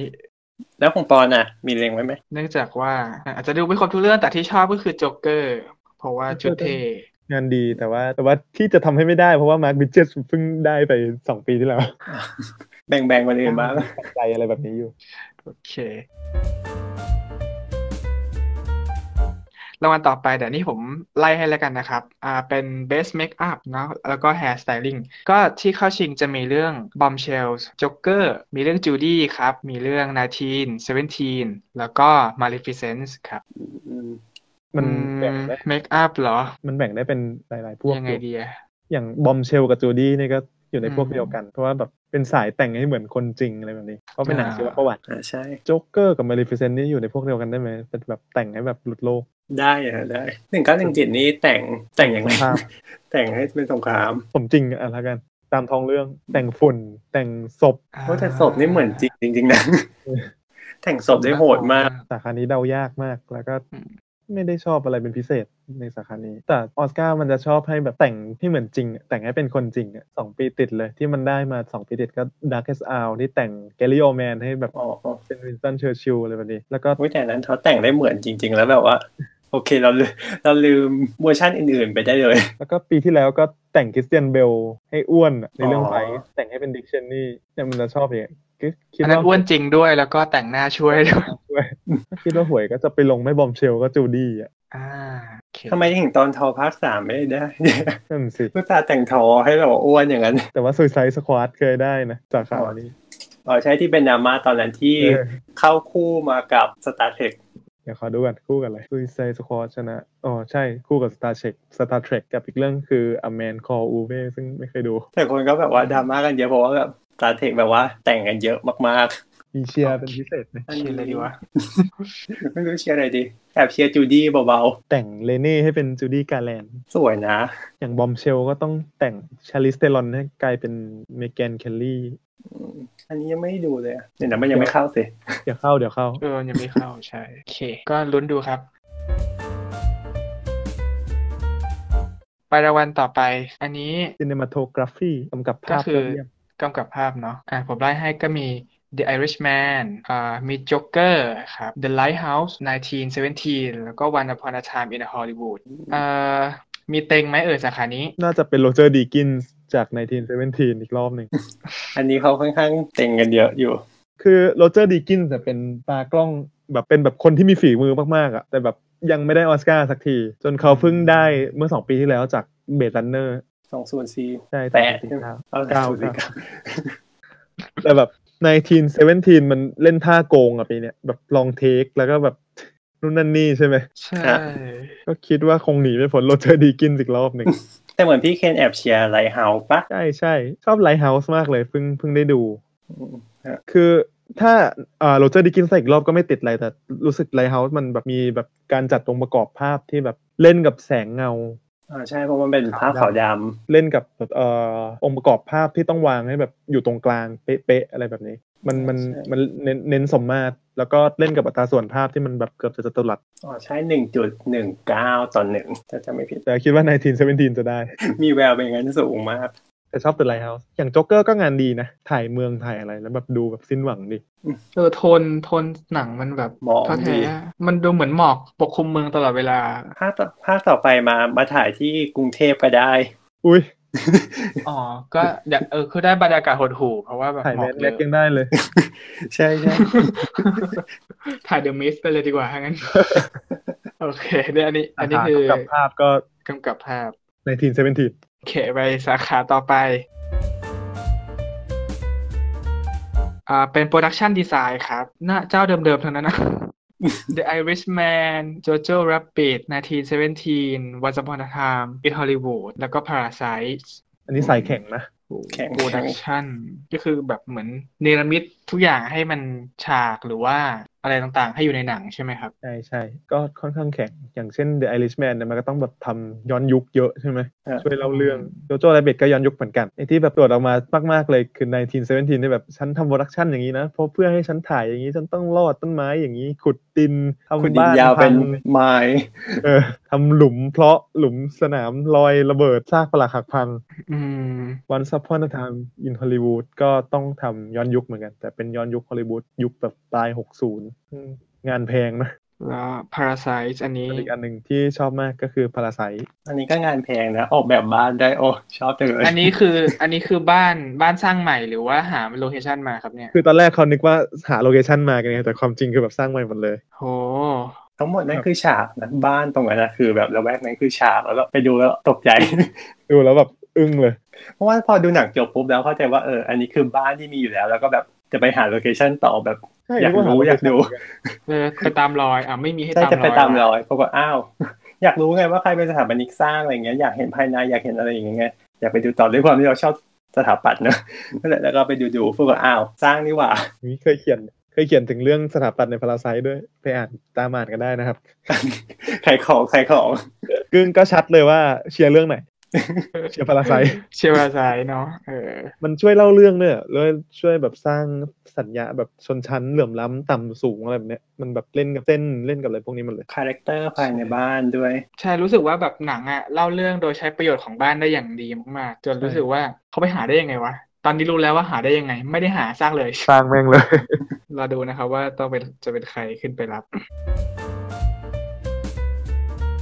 โอเค อันนี้ต่อไปเนี่ยจะเป็นรางวัลเรื่องเสียง แต่ว่ามีถึงสองรางวัลตรงนี้เลย เราพูดยุบรวมกันเลยก็ได้มั้ง เออเลยงงว่าแบบมันจะประมาณไหน ซึ่งผู้เข้าชิงมันก็จะคล้ายๆกัน ก็จะเป็น sound mixing and sound editing มันมีชื่อไทยไหมเออว่าเป็นรางวัลอะไร ก็ตัดต่อและผสมเสียงยอดเยี่ยมมาถ้าจำไม่ผิดก็ตามตามตามชื่อเลย ตัดต่อก็คือตัด ตัดเสียงไง ตัดเสียงก็คือเสียงไหนควรจะอยู่ตรงไหน ถ้า mixing เนี่ยก็คือเหมือนแบบสร้างเสียงที่เป็นบรรยากาศขึ้นมาใหม่มั้งถ้าจำไม่ผิด ซาวด์ประกอบล้อมรอบอะไรเงี้ยที่ไม่แบบไม่ใช่เสียงเสียงเด่นปะ อืมเสียงบรรยากาศ อืม เสียงจิ้งหรีดอะไรประมาณเนี้ย เหมือนวิธีการสร้างเสียงแนวๆนั้น ก็อย่างสองสาขาเนี่ยมันก็ต่างกันแค่เรื่องเดียวเองอย่าง editing อ่ะมันมี Star War เพิ่มเข้ามา แต่ว่า mixing อ่ะมี Ad Astra อ่าเข้ามาตั้งเข้ามาตั้งหนึ่งรางวัล หนึ่งรางวัล ใช่ นอกนั้น ที่เหลือจะเหมือนกันเข้าที่ทั้งสองสสองสาขาเลยก็คือมี Ford v Ferrari Joker แล้วก็ 1917เอ้ยแล้วก็ Once Upon a Time สี่เรื่อง อย่างฟอร์ดเนี่ยก็ชัดเจนว่ามันทำงานกับเสียง ใช่ เสียงรถแข่งเสียงอะไร จ็อกเกอร์ก็เล่นกับ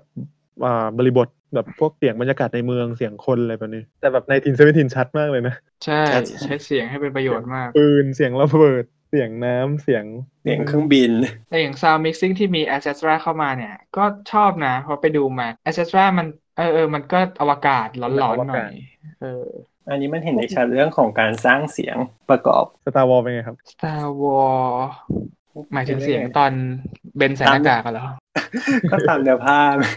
จะถือว่าเป็นหนังอวกาศเหมือนกันไหม ก็จะนับไหมก็นับได้เนอะเพราะมันก็ต้องแบบว่าแบบว่าตัดต่อพวกเสียง ใช่ ที่มันเป็นแนวแนวอวกาศ เสียงปืนเสียงดาบอะไรอย่างเงี้ยก็ก็ทำได้ดีเหมือนเดิม ซึ่งก็ไม่รู้ว่าอะไรจะได้เหมือนกัน อืม แบบหูไม่ได้ละเอียดขนาดนั้น ก็ให้ให้พวกพวกเทคนิคเสียงเอาโหวตกันไปแล้วกัน รางวัลต่อไปจะเป็น Original Song ครับ เพลงประกอบภาพยนตร์ยอดเยี่ยม เพลงประกอบหมายถึงเพลงที่ อันนี้ แต่ง คือมีในหนังใช่ไหม ใช่ต้องแต่งขึ้นมาเพื่อหนังเรื่องนั้นด้วยคือใช้เพลงที่เคยแต่งอยู่แล้ว เพลงเดิมอะไรมาประกอบไม่ได้ อ๋อ เหมือนตอนไอ้นี่ไง เรื่องอะไรนะ Beauty and the Beast ไม่สามารถใช้เพลงเก่าจากเวอร์ชันแอนิเมชันมาใช้ เพื่อที่จะเข้าชิงรางวัลอีกรอบหนึ่งได้ ใช่ใช่ ต้องแต่งเพลงใหม่อีกทีหนึ่งขึ้นมา ซึ่งผู้เข้าชิงปีนี้ได้แก่ ก็มี Toy Story ครับ มีเรื่อง Rocket Man b a k e r o o มี Frozen 2 แล้วก็ Harriet อ่า อย่างเพลงทอยสีนั่นมาตอนไหนวะ นั่น สิ I can't throw yourself away เราจะข้ามเลยละกัน ไม่ อาจ ติด จะ หู เป็นเลยเพลงที่ อะ จำจำไม่ได้เลย เออ แล้วก็อืม Rocket Man I'm standing with you เนี่ยก็ไม่เคยฟังเลยของ Breakthrough ก็พูดถึงสามเพลง แล้วกัน ก็ I'm gonna love me again ของ Rocket Man ซึ่ง Rocket Man เป็นหนังเกี่ยวกับเอลตันจอห์นแล้วคนแต่งก็คือเอลตันจอห์นเอง อืมก็ ก็ into the unknown อันนี้ต้องเข้ามาเป็นแบบอัตโนมัติอยู่ละ เพราะเปอร์เซ็นต์มันภาคที่แล้วมันก็ชนะเพลงไป Let it go อ่านะติดตลาดจริง แล้วก็ Stand Up จาก Harriet เนี่ยคนแต่งก็คือซินเทียเอริโวซึ่งเป็นนักแสดงนำในหนัง แล้วก็ซินเทียก็ได้ชิงนำหญิงด้วย ๆ โอ้ อืม เรียกว่าเป็นแบบเข้ามาเป็นดาวรุ่ง มันเอ่อไอสาขาเพลงเนี่ยมันจะมีลักษณะที่เกิดขึ้นมา 3 ปีติดกันแล้ว คือ นักแสดงได้ชิงด้วยแล้ว นักแสดงที่ได้ชิงเนี่ยส่งเพลงเข้าชิงได้ด้วย ตั้งแต่ 2 ปีที่แล้วเนี่ยเมลี่เจบลายชิงจากเรื่องมัดเบาทาง Netflix แล้วก็ชิงเพลงด้วย แล้วก็ปีที่แล้วเลดี้กาก้าชิงนำหญิงด้วยใช่ไหม อ๋อ ใช่ใช่ ได้รางวัลเพลงจาก s h a l o w ของ A Star Is Born เนี่ย อย่างซินเทียริโวก็เข้าลักษณะเดียวกัน แบบกำลังรุ่ง อ่า แต่ A Star Is Born รู้สึกว่าชอบอีกเพลงหนึ่งมากกว่า ที่ร้องตอนท้ายอ่ะ เพลงไหนเพลงไหน อะไรนะอ่า ที่อะไรนะแล้วมีอาเกนอะไรอย่างประมาณเนี่ย ที่เลดี้กา ที่ การ้อง กาการ้องปิด ใช่ครับ แต่ถ้าจะให้คิดว่าใครได้ก็คงเป็นเอลตันจอห์นมั้ง เพราะว่าเอลตันจอห์นเคยได้มาแล้วรอบหนึ่งจากลอนคิง อ๋ ยี่สิบกว่า อ ปีที่แล้ว อืมก็เอาไปอีก ก็เอาไปอีก ถ้าจะได้ก็ เอาอีกเหรอ ได้จากหนังตัวเองไป ทริบิวเลยนะทริบิวให้หนังตัวเอง รางวัลต่อไปก็เกี่ยวกับเสียงเหมือนกัน แต่จะเป็น Original Score ดนตรีประกอบภาพยนตร์ อ่าดนตรีประกอบเนาะที่เข้าชิงนะครับมี Joker มี Little Women Marriage Story 1917 แล้วก็ Star Wars พูดถึงเรื่องสุดท้ายก่อนแล้วกัน แบบ Star Wars ถ้าสตาร์วอลฉายปีไหนจอห์นวิลเลียมก็ชิงอยู่ แล้ว ทุกปี ก็อย่าง 1917เนี่ยก็มีโทมัสนิวแมนทำซึ่งเป็นขาประจำที่เข้าชิงสาขานี้เยอะมาก นี่รอบที่ 14 15 แล้วมั้งแต่ยังไม่ได้ โอ้โห น่าจะเป็นรองรองๆกับเอลเอ็นะเป็นรองจากจอห์นวิลเลียมแล้วก็ฮาร์ซิมเมอร์เนอะ c o n s u m e r เออ ซิมเมอร์ชิงบ่อย อีกคนหนึ่งคืออ่านามสกุลเดียวกัน ถ้าสังเกต ใช่ เขาเป็นลูกพี่ลูกน้องกันแลนดี้นิวแมน อ๋อ แข่งกันเอง แลนดี้นิวแมนชิงเพลงด้วยเห็นปะ อ๋อใช่ Toy Story 4 เออ อ๋อ ว่ะ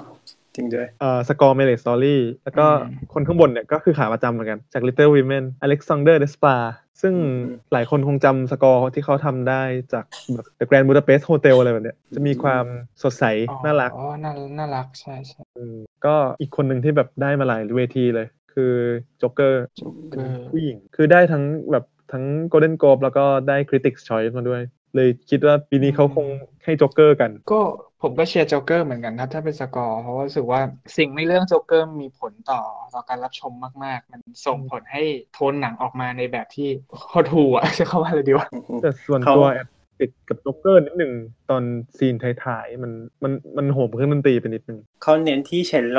หนักมากๆเลย อืมแต่ก็คิดว่าโจ็กเกอร์ได้ ถ้าเกิดส่วนตัวก็จะเชียร์ Little Women เท่าที่ฟังนะตอนนี้ที่ ชอบ Little เคย Women ดูฟังแล้วมันแบบมีความเพลงคลาสสิก มันมีลักษณะเป็นเพลงคลาสสิกแล้วมันสดใส มันเพราะมันสุนทรีย์ แล้วมันอยู่ข้างหลังช่วยเสริมเรื่อง ใช่ใช่ฮะถ้าเกิดผลงานเก่าๆเขาก็เช่น Eye of Dog i s o f Dog ใช่ Shape of อันนี้ Water ก็ใช่ อันนี้เพลงก็เพราะ เขาทำหลายเรื่องเลยนะตั้งเริ่มเริ่มชอบ Alexander Despla ตั้งแต่ทำ The Queen อ๋ออ๋อ เคยเล่า นี่ เรื่อง ด้วยไอ้นั้น The Danish Girl อันนี้ก็เพราะ ส่วนตัวชอบอเล็กซานเดอร์เดสปาอยู่แต่เขาไม่ได้หรอกเขาได้ไปสองตัวหลัก อืม ก็คิดว่าถ้าถ้าถ้าไม่ตกที่โจ๊กเกอร์จะเป็น 1917 มั้งเพราะว่าแบบโทมัสนิวแมนชิงรอบที่ 14หรือ15 ของศาล ใน 1917 ก็มีเพลงเด่นๆอยู่นะฮะที่แบบว่าติดหู แต่ก็แบบว่าถ้าเกิดออกมามาฟังแยกจะรู้สึกว่ามันไม่ได้มีโทนอะไรที่แบบว่าเด่นชัดมาก มันจะแบบว่าคลอๆมากกว่า มันช่วยเลี้ยงอารมณ์หนังมากกว่าปะ ใช่ครับแบบมันไม่ได้มีเพลงที่แบบว่าโดดตึงตังตึงตังเท่าไหร่ คือเป็นเพลงที่แบบว่าไหลๆเรื่อยๆเอื่อยๆไป มันจะมีเพลงเด่นออกมาไม่กี่เพลง เวลาฟังแยกมันก็จะแบบเหมือนดูไม่ค่อยมีอะไรเท่าไหร่ ไม่เหมือนกับ Little Movement ที่แบบเออฟังแยกแล้วมัน ก็ มั ยังได้ ได้ทุกเพลง อย่างเมเลสตอรี่ก็ชอบนะ อันนี้ยังไม่ได้ดูเลย เดี๋ยวไว้ดูแล้วเดี๋ยวจะค่อยไปฟังสกอร์ เป็นแนวๆไหนครับ มันจะเป็นแนวคอคอๆไปข้างหลังอะแบบช่วยเลี้ยงอารมณ์ตัวละครเพราะว่าเมเลสตอรี่มันจะแบบตัวละครมันจะเด่นสุดใช่ไหม ก็สาขาสาขานี้ที่แอบเสียดายนิดนึงก็มี มิสซัมเมอร์ อุ้ยเออดีเนาะ ใช่ เสียดายมากๆ โดยเฉพาะเพลงเปิด เพลงเปิดเรื่องนี้คือแบบว่าโอ้โห กินใจมากๆเลยคือแบบมันมีความหดหู่มีความอะไรที่แบบเออเลี้ยงมาดี อืมแต่ แล้วก็ มิ อีก ซัมมาก็ยังยังส่งให้นักแสดงได้เข้าชิงด้วยนะ แต่ไม่ได้ชิงจากมิซัมมา เสียดาย เดี๋ยวเราค่อย แล้วก็ พูดต่อแล้วกัน อีกเรื่องหนึ่งก็อาร์ติกอันนี้ก็หนังไม่ใหญ่ฮะจำได้ไหมเอ่ย เจอแป๊บเจอแล้วอ๋อ อันนี้ปอนว่าสกอร์ก็ดีนะ ต้องไปฟังละ ในฐานะคนแบบว่าสายสายฟังสกอร์ก็แบบเออ อันนี้ก็ค่อนข้างฟังบ่อย จดจดจดจะไปฟังต่อครับ เย่ ไปต่อ สาขาแถวๆนี้รู้สึกไม่คุ้น ผมก็เลยสงสัยว่า ตอนที่เขาถ่ายทอดสดอะครับเขาได้ประกาศรางวัลพวกนี้ด้วยหรือเปล่า ประกาศหมดเลยครับ เพราะว่าอย่างปีที่แล้วก็มีดราม่ากันว่าแบบจะตัดสาขาพวกนี้แบบไม่ถ่ายทอดแต่แบบเอ้ยมันควรจะให้ความสำคัญของคนทุกฝ่ายเท่ากันอะไรประมาณนี้ แล้วก็ ก็ เลื่อเรื่อน งท้ายก็ตัดใช่ไหมฮะ ไม่ตัดไม่ตัดประกาศหมดเลย อืมก็คือถ้าเกิด ใช่ ปีนี้เราดูก็จะเริ่มตั้งแต่ best visual ขึ้นมาเลย ไม่แต่ส่วนใหญ่ แต่ไม่ตามลำดับ เขาจะเริ่มจากนักแสดงสมทบอะครับ เพื่อไม่ให้ดูว่าอันไหนสำคัญมากสำคัญน้อย ใช่ใช่ อืม ก็คือแบบว่าไล่บางอันที่แบบว่าขยับขึ้นมาอย่างพวกรางวัลก่อนๆหน้านี้ของเวทีอื่นก็แบบว่าเอาแบบพวกนำชายหรือนำหญิงโผล่ขึ้นมาแรก ๆ บางที เพื่อที่จะให้ดูแบบว่า เออ ไม่ได้แบบว่าไล่ลำดับคัน เฮ้ยแต่ มี น้ำ แบ่ง มั ชนชั้น กล้ามันเก็บไว้ท้ายๆอยู่แล้ว เพื่อเรียกเรตติ้งเนาะ ใช่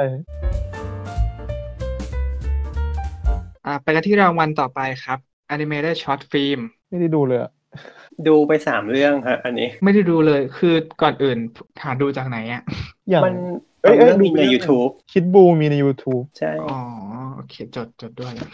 แฮร์เลิฟก็เหมือนจะมีใน YouTube ป่ะ มีครับมี แล้วก็ซิสเตอร์อันล่างมี ตอนดูคิดบูไปเรื่องหนึ่งเลยพูดไม่ได้ อันนี้ดูไปสามในห้า เอาเลยครับ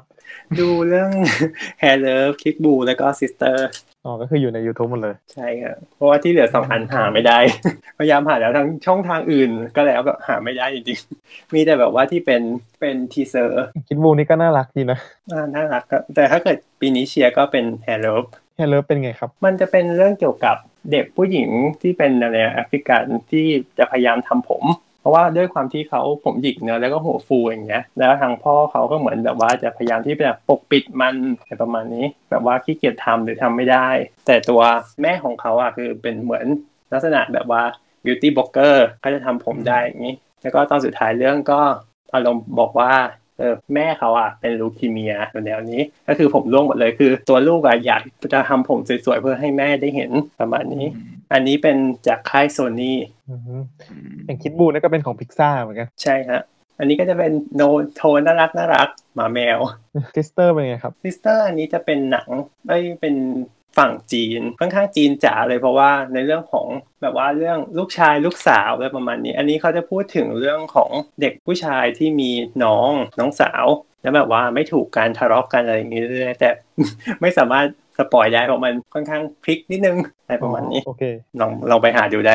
ดูเอง อือฮึ แต่ เรื่อวิงไหน ธีการใช้ภาพคือค่อนข้างสวยมันมันเป็น stop motion นะฮะแล้วเขาใช้แบบว่าเหมือนแบบว่าแนวแนวๆปุยนุ่นนะ อ่า แล้วก็ ส่วนอีกสองเรื่องที่ไม่ได้ดูเรื่องอะไรวะ daughter Daughter อันนี้ Daughter กับ memorable Memorable อันนี้เป็นแนว stop motion ทั้งคู่เหมือนกัน แต่ไม่ได้ดูดูแค่ตัวอย่างเฉยๆแต่ภาพสวยทั้งคู่ ถ้าเกิดได้ดูทั้งสองเรื่องนี้อาจจะเชียร์เรื่องใดเรื่องหนึ่งตรงนี้ เพราะว่าภาพมันสวยจริงๆ แต่ตอนนี้นะ ตอนนี้ก็เชียร์ Hair Love ก่อน นี่ครับจะต้องไปดูให้หมดก่อน ต่อไปก็เป็นช็อตฟิล์มเหมือนกันครับแต่เป็นไลฟ์แอคชั่นนะครับ หนังสั้น ก็ไม่คุ้นเลยเหมือนกัน เราข้ามมาได้ อันนี้ไม่คุ้นเหมือนกัน พราะว่าไม่ได้ดูเลย แล้วประเด็นคือไลฟ์แอคชั่นช็อตฟิล์มก็มีเรื่องชื่อ Us Sister แล้วก็ Animation ช็อตฟิล์มก็เรื่อง Sister เริ่มเหมือนกัน แอบงงเหมือนกันตอนแรก สาขาที่ไม่ได้ดูเราก็จะฟันธงไม่ได้ โอเคก็ อ่ะขอข้ามไปกัน โอเคข้ามนะถือว่ารางวัลนี้เราข้ามเลยนะ สารคดีสั้นเราก็จะข้ามไป เออ อันนี้ อันนี้ดูเรื่องหนึ่งฮะ เอามี in the in the absence เนาะ อันนี้ไม่ได้ดู อันนี้ดูเรื่อง Light Overtake มี อันนี้อยู่ใน Netflix ป่ะ ใช่ใช่ไปหาดูได้ใน Netflix นะฮ ะ อันนี้เป็นเรื่องของเด็กที่เป็นแนว r e f u g e คือแบบว่าต้องอพยพย้ายถิ่นแล้วมีความเครียดสะสม ระหว่างการเดินทางหรือว่าการสู้รบจากระหว่างประเทศอะไรอย่างนี้ การยอมรับในอีกประเทศหนึ่ง การที่ต้องไปอยู่ในโรงเรียนที่เป็นต่างชาติอย่างนี้ มันก็จะเกิดเป็นว่าความเครียดแล้วทำให้เด็กพวกนี้กลายเป็นว่านอนแล้วไม่ตื่น แต่ไม่ตายนะฮะ อืม อ๋อแบบ แต่ไม่ ชัด ตื่น ดาวน์ไปเลย คือตัวเองจะชัดดาวน์ไปเลย ซึ่งแถบเนี้ยมีเด็ก ลักษณะนี้เป็นกันเยอะมากๆ ในน่าจะเป็นแถบสแกนดิเนเวียหรือว่าโซนยุโรปนี่แหละที่พวกเรฟูจีที่เข้าไปอยู่แล้วเป็นในลักษณะนี้ก็คือบางคนอาจจะแบบนานถึงแบบเป็นปีถึงจะตื่นมาเอง เฮ้ย อืม ใช่เพราะว่าแบบว่ารู้สึกว่าอยู่ในภาวะไม่ปลอดภัยกับตัวเองก็เลยแบบว่าจะดาวน์ตัวเอง จำศีลไปเลยอะคนละหมีนะ จำศีลไปเลยเป็นปีบางคนแบบสามปีก็มี ใช่ก็เลยต้องแบบว่าให้อาหารทางสายยางอะไรอย่างเงี้ยไปก่อน ให้ออกซิเจน อันนี้ค่อนข้างสืบประเด็นได้ดี อันนี้แอบเฉียร์ เพราะว่าเรื่องอื่นไม่ได้ดู มีอีกเรื่องหนึ่งที่มันหาดูได้นะ แต่ยังไม่ได้ดูเหมือนกัน คือ In the Absent เป็นหนังเกี่ยวกับไอเรือเซวอลล่มที่เกาหลีอะครับ ที่มันเป็นข่าวดัง อ๋ออ๋ออันนี้ก็น่าดูไม่ได้ดูเหมือน กัน ใน YouTube มีอยู่นะ โอเคเดี๋ยวลองไปหาดู ซึ่งก็ยังฟันธงไม่ได้เพราะว่า ยังไม่ได้ดูเลย โอเค อ่ารางวัลต่อไปก็ยังคงเป็นด็อกิเมนทารีครับ แต่ว่าไม่ได้เป็นชาร์ตฟิล์มแล้วเนาะเป็นเป็นหนั อั ง นนี้ ยาวเป็น หนัง เลย ยาว ก็คือภาพยนตร์สารคดียอดเยี่ยม เอ๊ะ อันนี้อ๋อไม่ใช่ อืม เปล่าเราตกใจชื่อ The Cave ไม่ ค ใช่ น ไม่ ละ ใช่ อันคนละอัน นึกว่าเป็นเรื่องเด็กติดถ้ำแถวบ้านเราเอาไม่ใช่ ไม่ใช่ไม่ใช่อันนี้เป็นเกี่ยวเหมือนกับแบบตะวันออกกลางอะไรสักอย่าง อ๋อ อันนี้น่าจะเป็นเอ่อ National Geographic เนอะถ้าจะไม่ผิด ก็ในสาขานี้ดูไปเรื่องหนึ่งอ่าไล่ไล่ไล่ผู้เข้าชิงกันไหม โอเค ก็มี American Factory ครับ The Cave The Age of Democracy For Summer อ่า แล้วก็ Honeyland ซึ่งดู Honeyland ไปเรื่องหนึ่ง เป็นแนวไหนครับ Honeyland น่ะเป็นเป็นหนังจากมาซิโดเนียครับ ซึ่งมันได้ชิงภาพยนตร์นานาชาติด้วยอีกสาขาหนึ่ง อืมอืม คือมันจะเป็นเรื่องเกี่ยวกับผู้หญิงวัยกลางคนคนหนึ่งที่อยู่กับแม่สองคนแล้วก็เก็บน้ำผึ้งไปขาย แล้วเธอต้องแบบตบตีกับตบตีกับเพื่อนบ้านที่เป็นอิมิเกรนต์มาจากประเทศอื่น แล้วมีเรื่องราวดราม่าตามมา ซึ่งก็หนังหนังก็ค่อนข้างค่อนข้างดีเลย นึกว่าตบตีกับพึ่ง เอ้ยตบตีกับพึ่งทำไมพึ่งมันเอาไว้หาเลี้ยง อันนั้นมันต้องตบตีอยู่แล้ว ตอนที่จะไปขโมย เออ เพิ่งมา ตบตีกับหมีภู เรื่องอื่นยังไม่ได้ดูแต่ว่ามี 2 เรื่องอยู่ใน Netflix เรื่องอะไรบ้างครับ คือ American Factory กับ The Age of Democracy อ่า โอเค อันนี้ เดี๋ยวต้องไว้ไปหาดู American Factory เนี่ยมีอดีตประธานาธิบดีคนหนึ่งเชียร์มากเลยคือโอบามาที่เขาเชียร์เพราะว่าเขาเป็นโปรดิวเซอร์ด้วย อ่าเหรอ แบบนี้นี่เอง โอเค ก็คือ ขอเล่าถึงสาขานี้นิดนึงแอบเสียดายเรื่องหนึ่งคือเฮลซาตาน ไม่ได้ อั ดูครับนนี้เข้าไทยด้วยมีช่วงหนึ่งด็อกขับเอาเข้ามาหนังดีนะ มันจะเป็นแนวอีกขั้วหนึ่งของคนที่นับถือศาสนาคริสต์ทั่วไปที่เป็นคาทอลิก ก็คืออันนี้ก็จะเป็นนับถือซาตานแทน อืม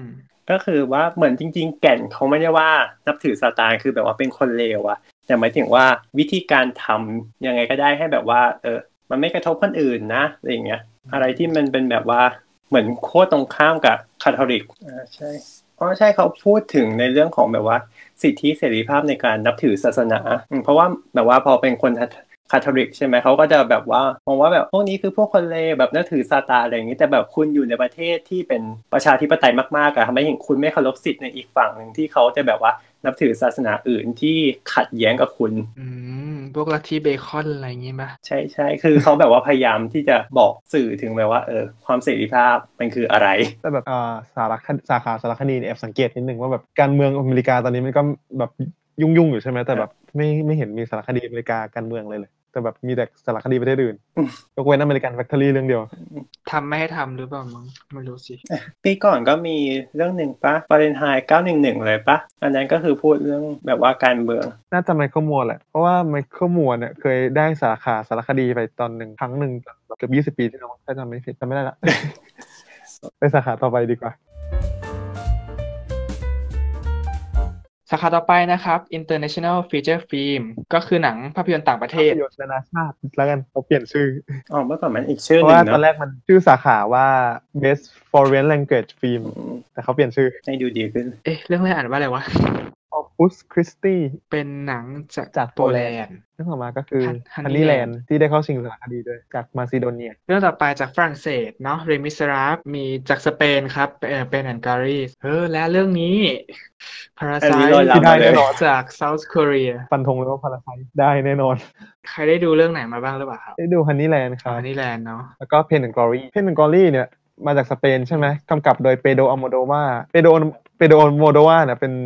นักทำหนังที่แบบคุ้นเคยกับเวทีนี้อยู่เป็นประจ อืม ำเขาเคยพาสเปนชนะหนัง international film มาแล้ว คุณ แล้วก็ชนะบทจากเรื่อง Talk to Her แล้วก็ไปโดนโมโดวาเนี่ย เคยส่งเคยส่งอ่าเพนเนลปีครูซเข้าชิงนำหญิงด้วยจากหนังของเขาคือวอลเวร์แล้วปีเนี้ยเพนแอนกอรี่เนี่ยเขาส่งนักแสดงคู่บุญของเขาอีกคนหนึ่งคือแอนโตนิโอเบนเดรัสเข้าชิงนำชายได้ด้วยจากเพนแอนกอรี่หนังเนี่ยมันมันจะว่าถึงชีวิตของผู้กำกับที่แบบกำลังเจ็บปวด เจ็บป่วยแก่โรยลา แล้วก็กำลังคิดถึงชีวิตในวัยเด็กของตัวเอง ก็ว่าอยู่กำลังจะถามอยู่ว่าเอ๊ะคือ ก็คือทำหนัง ขอ เกี่ ง ยว ตั กับ วเอ ตัวเองงหรือเปล่า ใช่ใช่แล้วก็ให้แอนโตนิโอเบนเดรัสเนี่ยเล่นเป็นตัวเอง แล้วแอนโตนิโอเบนเดรัสเนี่ยเขาชนะนำชายจากคานส์มาด้วยเทศกาลภาพยนตร์บางคานส์ก็ได้ชิงออสการ์หนังก็แบบอืมสุขุมนุ่มลึกแล้ว ก็ ก็แบ เดี๋บยวนั้นเรื่องนี้ เศ ก็ ร้า จะ เพราะแบบ กำลังจะเข้าไทย พูดถึงเรื่องความแก่ใช่ครับกำลังจะเข้า ตอนแรกเหมือนจะคิดว่าเข้าที่เฮาที่เดียวแต่เหมือนว่า ตอนนี้ก็ลงใหญ่ก็จะเอาเข้าด้วย ก็มันได้ชิงทั้งสองสาขา คิดว่าถ้าไม่ชิงก็คงอดดู โอเค ส่วนที่เชียร์ๆกันแล้วก็ Parasite อันนี้อยากถามนิดนึงก็คือว่า Parasite ก็เข้า International แล้วเขาก็ไปนู่นน่ะไปโผล่ที่ Best Picture ได้เฉยเลย สมมติว่าถ้าเกิด Parasite จะได้ International เนี่ยมันเป็นการเป็นเหมือนอีกคะแนนที่ช่วยให้อาจจะได้ Best Picture ด้วยหรือเปล่าครับ มันจะช่วยลดมากกว่าหรือเปล่า อ๋อพอได้ไปแล้ว อย่างแบบโรมาปีที่แล้วอ่ะ ที่เกือบจะชนะเบส t ิกเจอร์แต่ว่าก็ได้ International Film ไปซึ่งเอ่อมันมันมีหนังแบบที่เข้าชิง International แล้วก็ชิง Best Picture อยู่หลายเรื่องอยู่เหมือนกัน แล้วมันก็ตามรอยแบบนี้หมันเลย แบบชนะ International Film แล้วก็แบบไม่ชนะ Best Picture ทั้ง 6 เรื่องเลย โอ้ มันก็จะมีเอ่ออมัวของ Michael h e n e g e ที่แบบก็ชนะ International Film เหมือนกัน แล้วก็มี Life is Beautiful อืม ของอิตาลีมีเรื่องอะไรวะ อืม Crouching Tiger Hidden Dragon ของไต้หวันหนังอังลี่ อืมฮึ ประมาณนี้มันจะมีกฎของลูกโลกทองคำที่แบบตลกมากเลย หนังหนังที่เข้าชิงเข้าชิงหนังต่างประเทศยอดเยี่ยมอะห้ามเข้าชิง มัน เบส กลัว พิ ทับ กเจอ ซ้ ร์ อน ใน เหรอ ลูกโลกทองคำใช่ใช่แต่ว่าคิดว่าหนังหนังต่อให้เป็นแบบภาษาอะไรมันก็ควรจะเข้าชิงเบสพิกเจอร์ได้กันหมดอยู่แล้ว ผู้กำกับได้เคยพูดไว้ในลูกโลกของเขา กำแพงซับไตเติลหนึ่งนิ้ว ก็ก็มาร่วมเชียร์ Parasite กัน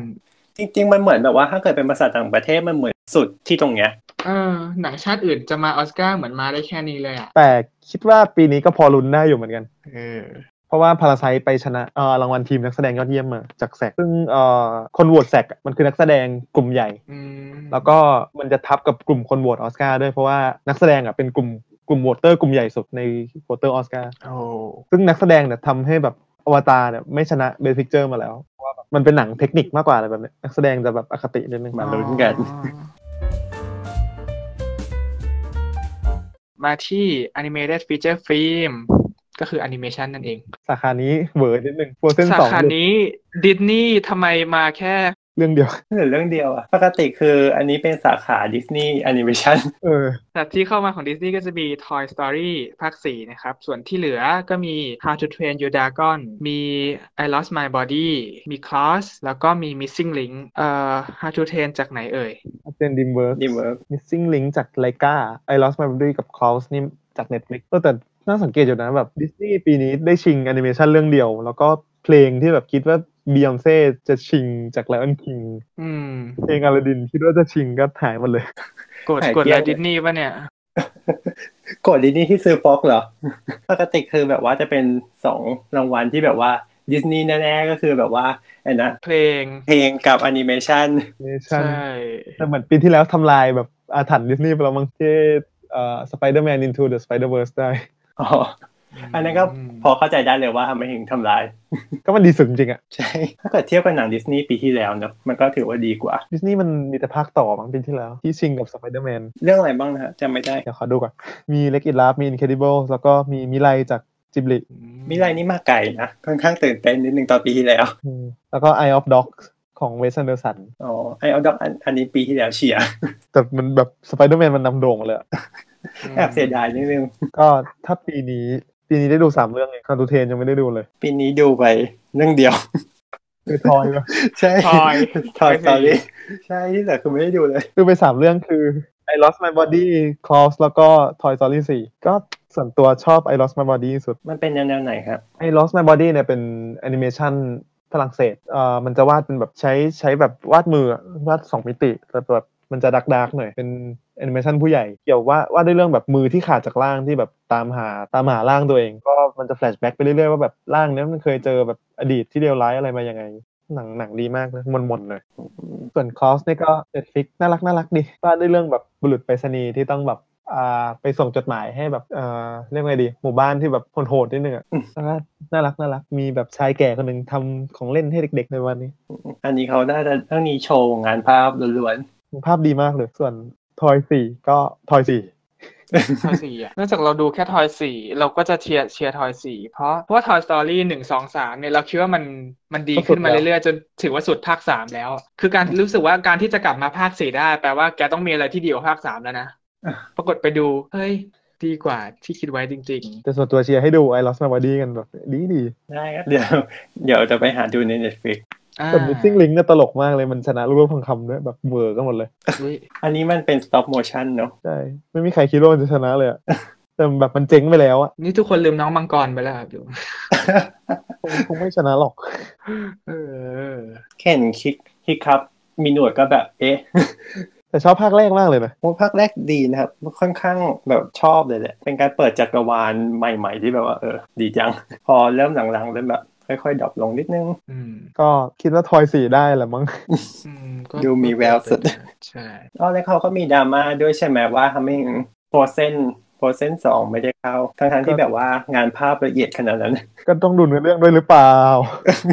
คือเห็นคนบ่นกัน ใช่ เยอะนะว่าเนื้อเรื่องภาคสองนั้นมันแบบ ดรอปมาก คือเป็นติ่งดิสนีย์นะ แต่ปีที่แล้วดูหนังดิสนีย์น้อยมากเลยแบบทั้งไอ้น้ำที่ไม่ได้ดู เอ่อโปรเซนสองไลออนคิง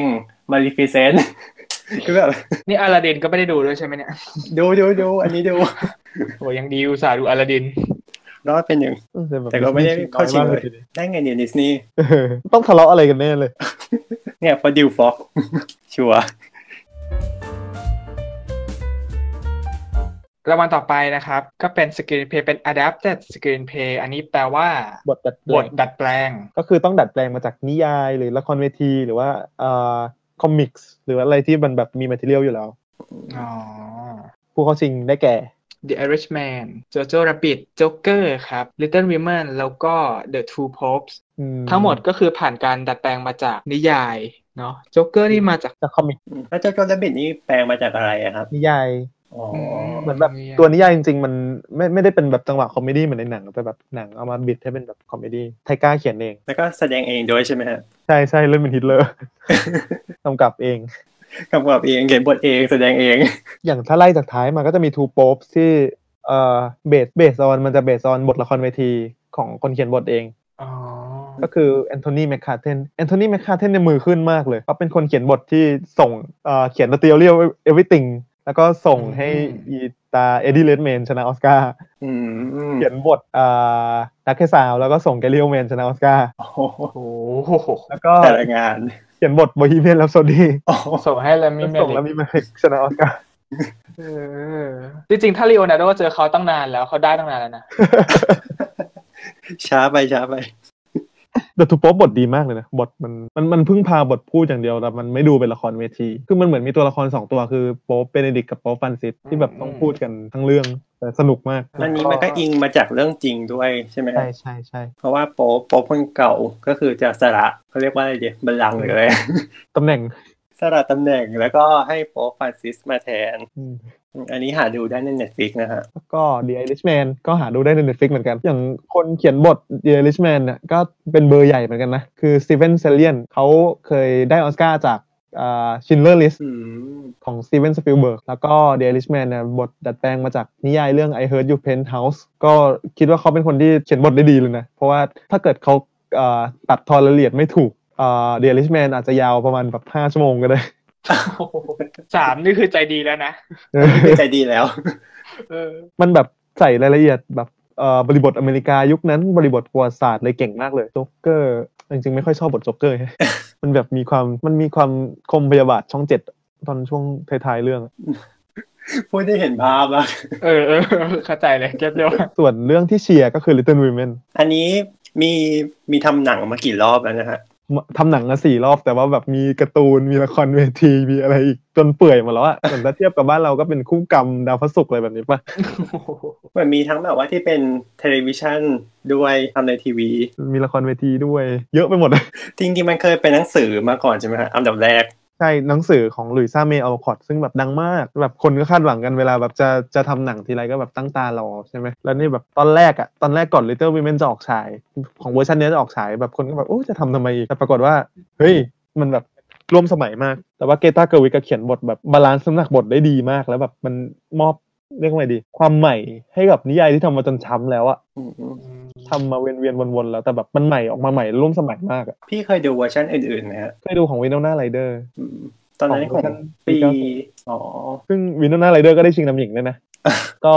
เหมือนบทมันจะไปตกอยู่บทของวินโนนาไรเดอร์อ่ะมันจะไปตกอยู่กับตัวตัวตัวละครโจที่วินโนนาไรเดอร์เล่นแบบหลัก ๆ เลยอะแต่อันนี้มันแบบบาลานซ์บทให้แบบมีน้องคนสุดท้องอย่างเอมี่ด้วยของเวอร์ชันล่าสุด อ๋ออ๋อ แล้วแบบมันยัดประเด็นแบบเฟมินิสต์อะไรแบบเนี้ยได้เนียนมาก ดีเลยนะ ก็คือ ในรีวิวตัวเองยังเขียนเลยว่าเออถึงไม่เคยดูเวอร์ชันก่อนๆแต่แบบว่าเวอร์ชันนี้แบบแค่นี้ก็ชอบแล้วอะ แล้วอืมบทมันดีอ่ะมันแบบบาลานซ์ไทม์ไลน์แบบอดีต ปัจจุบันอะไรแบบเนี้ยเก่งมากเลย ใช่มันตัดสลับได้ดี อืมก็คิดว่าสาขานี้ถ้าไม่ The Irishman ก็คง Little Women แต่ส่วนตัวเชียร์ Little Women เชียร์ ด้วยฮะ อ่ะสาขาต่อไปกันดีกว่า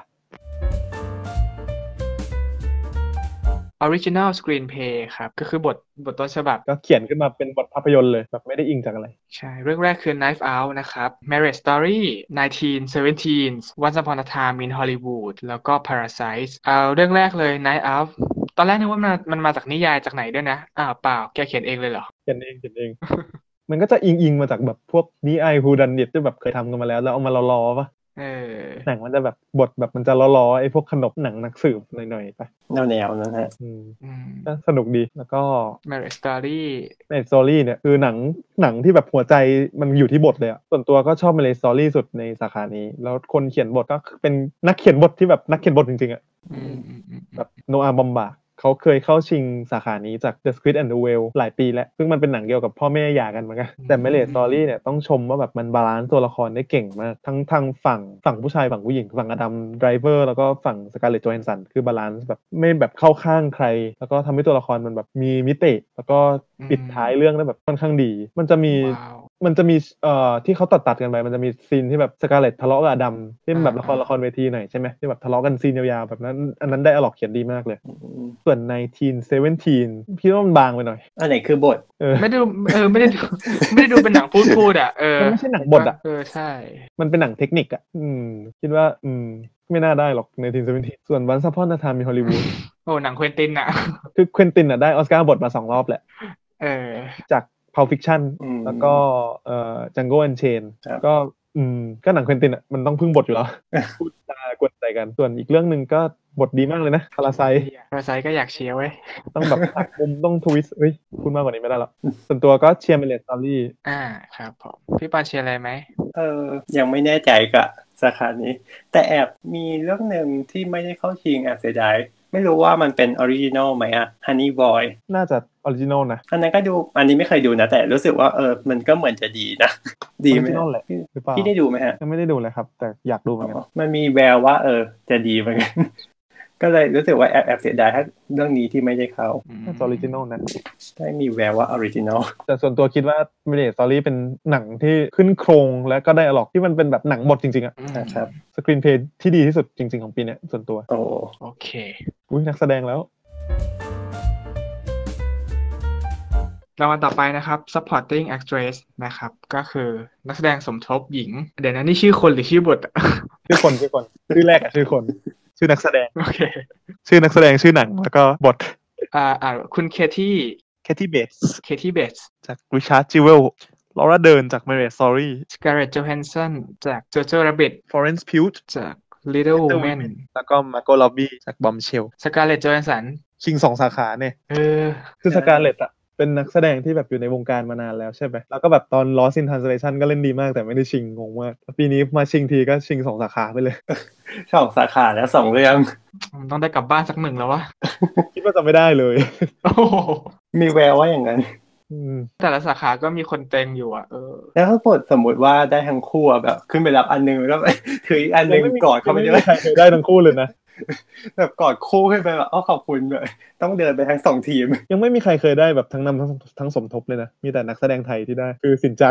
โอ้โห มาเรามาดูแคทตี้เบสกัน อ่ะแคทที่เบดเรื่องนี้ไม่รู้จักเลยอ่ะ เป็นหนังคลินอีสวูดอะซึ่งแบบโดนด่าเยอะอยู่ พี่ดูไหมฮะ ดูแล้วครับจูเวลคือแคทตี้เบสพูดถึงตัวนักแสดงก่อนแล้วกัน อืมฮึ แอดดี้เบสเนี่ยเขาเคยได้ออสการ์จากมิสซิลี่ซึ่งเป็น อืม บทบททริลเลอร์นะเขาเล่นดีมากเลย แล้วเขาก็แบบอยู่ในหนังหลายเรื่องนะเขาเล่นไททานิก อืม เล่นเป็นเอ่อยายคุณนายมอลลี่บราวน์ อ๋อ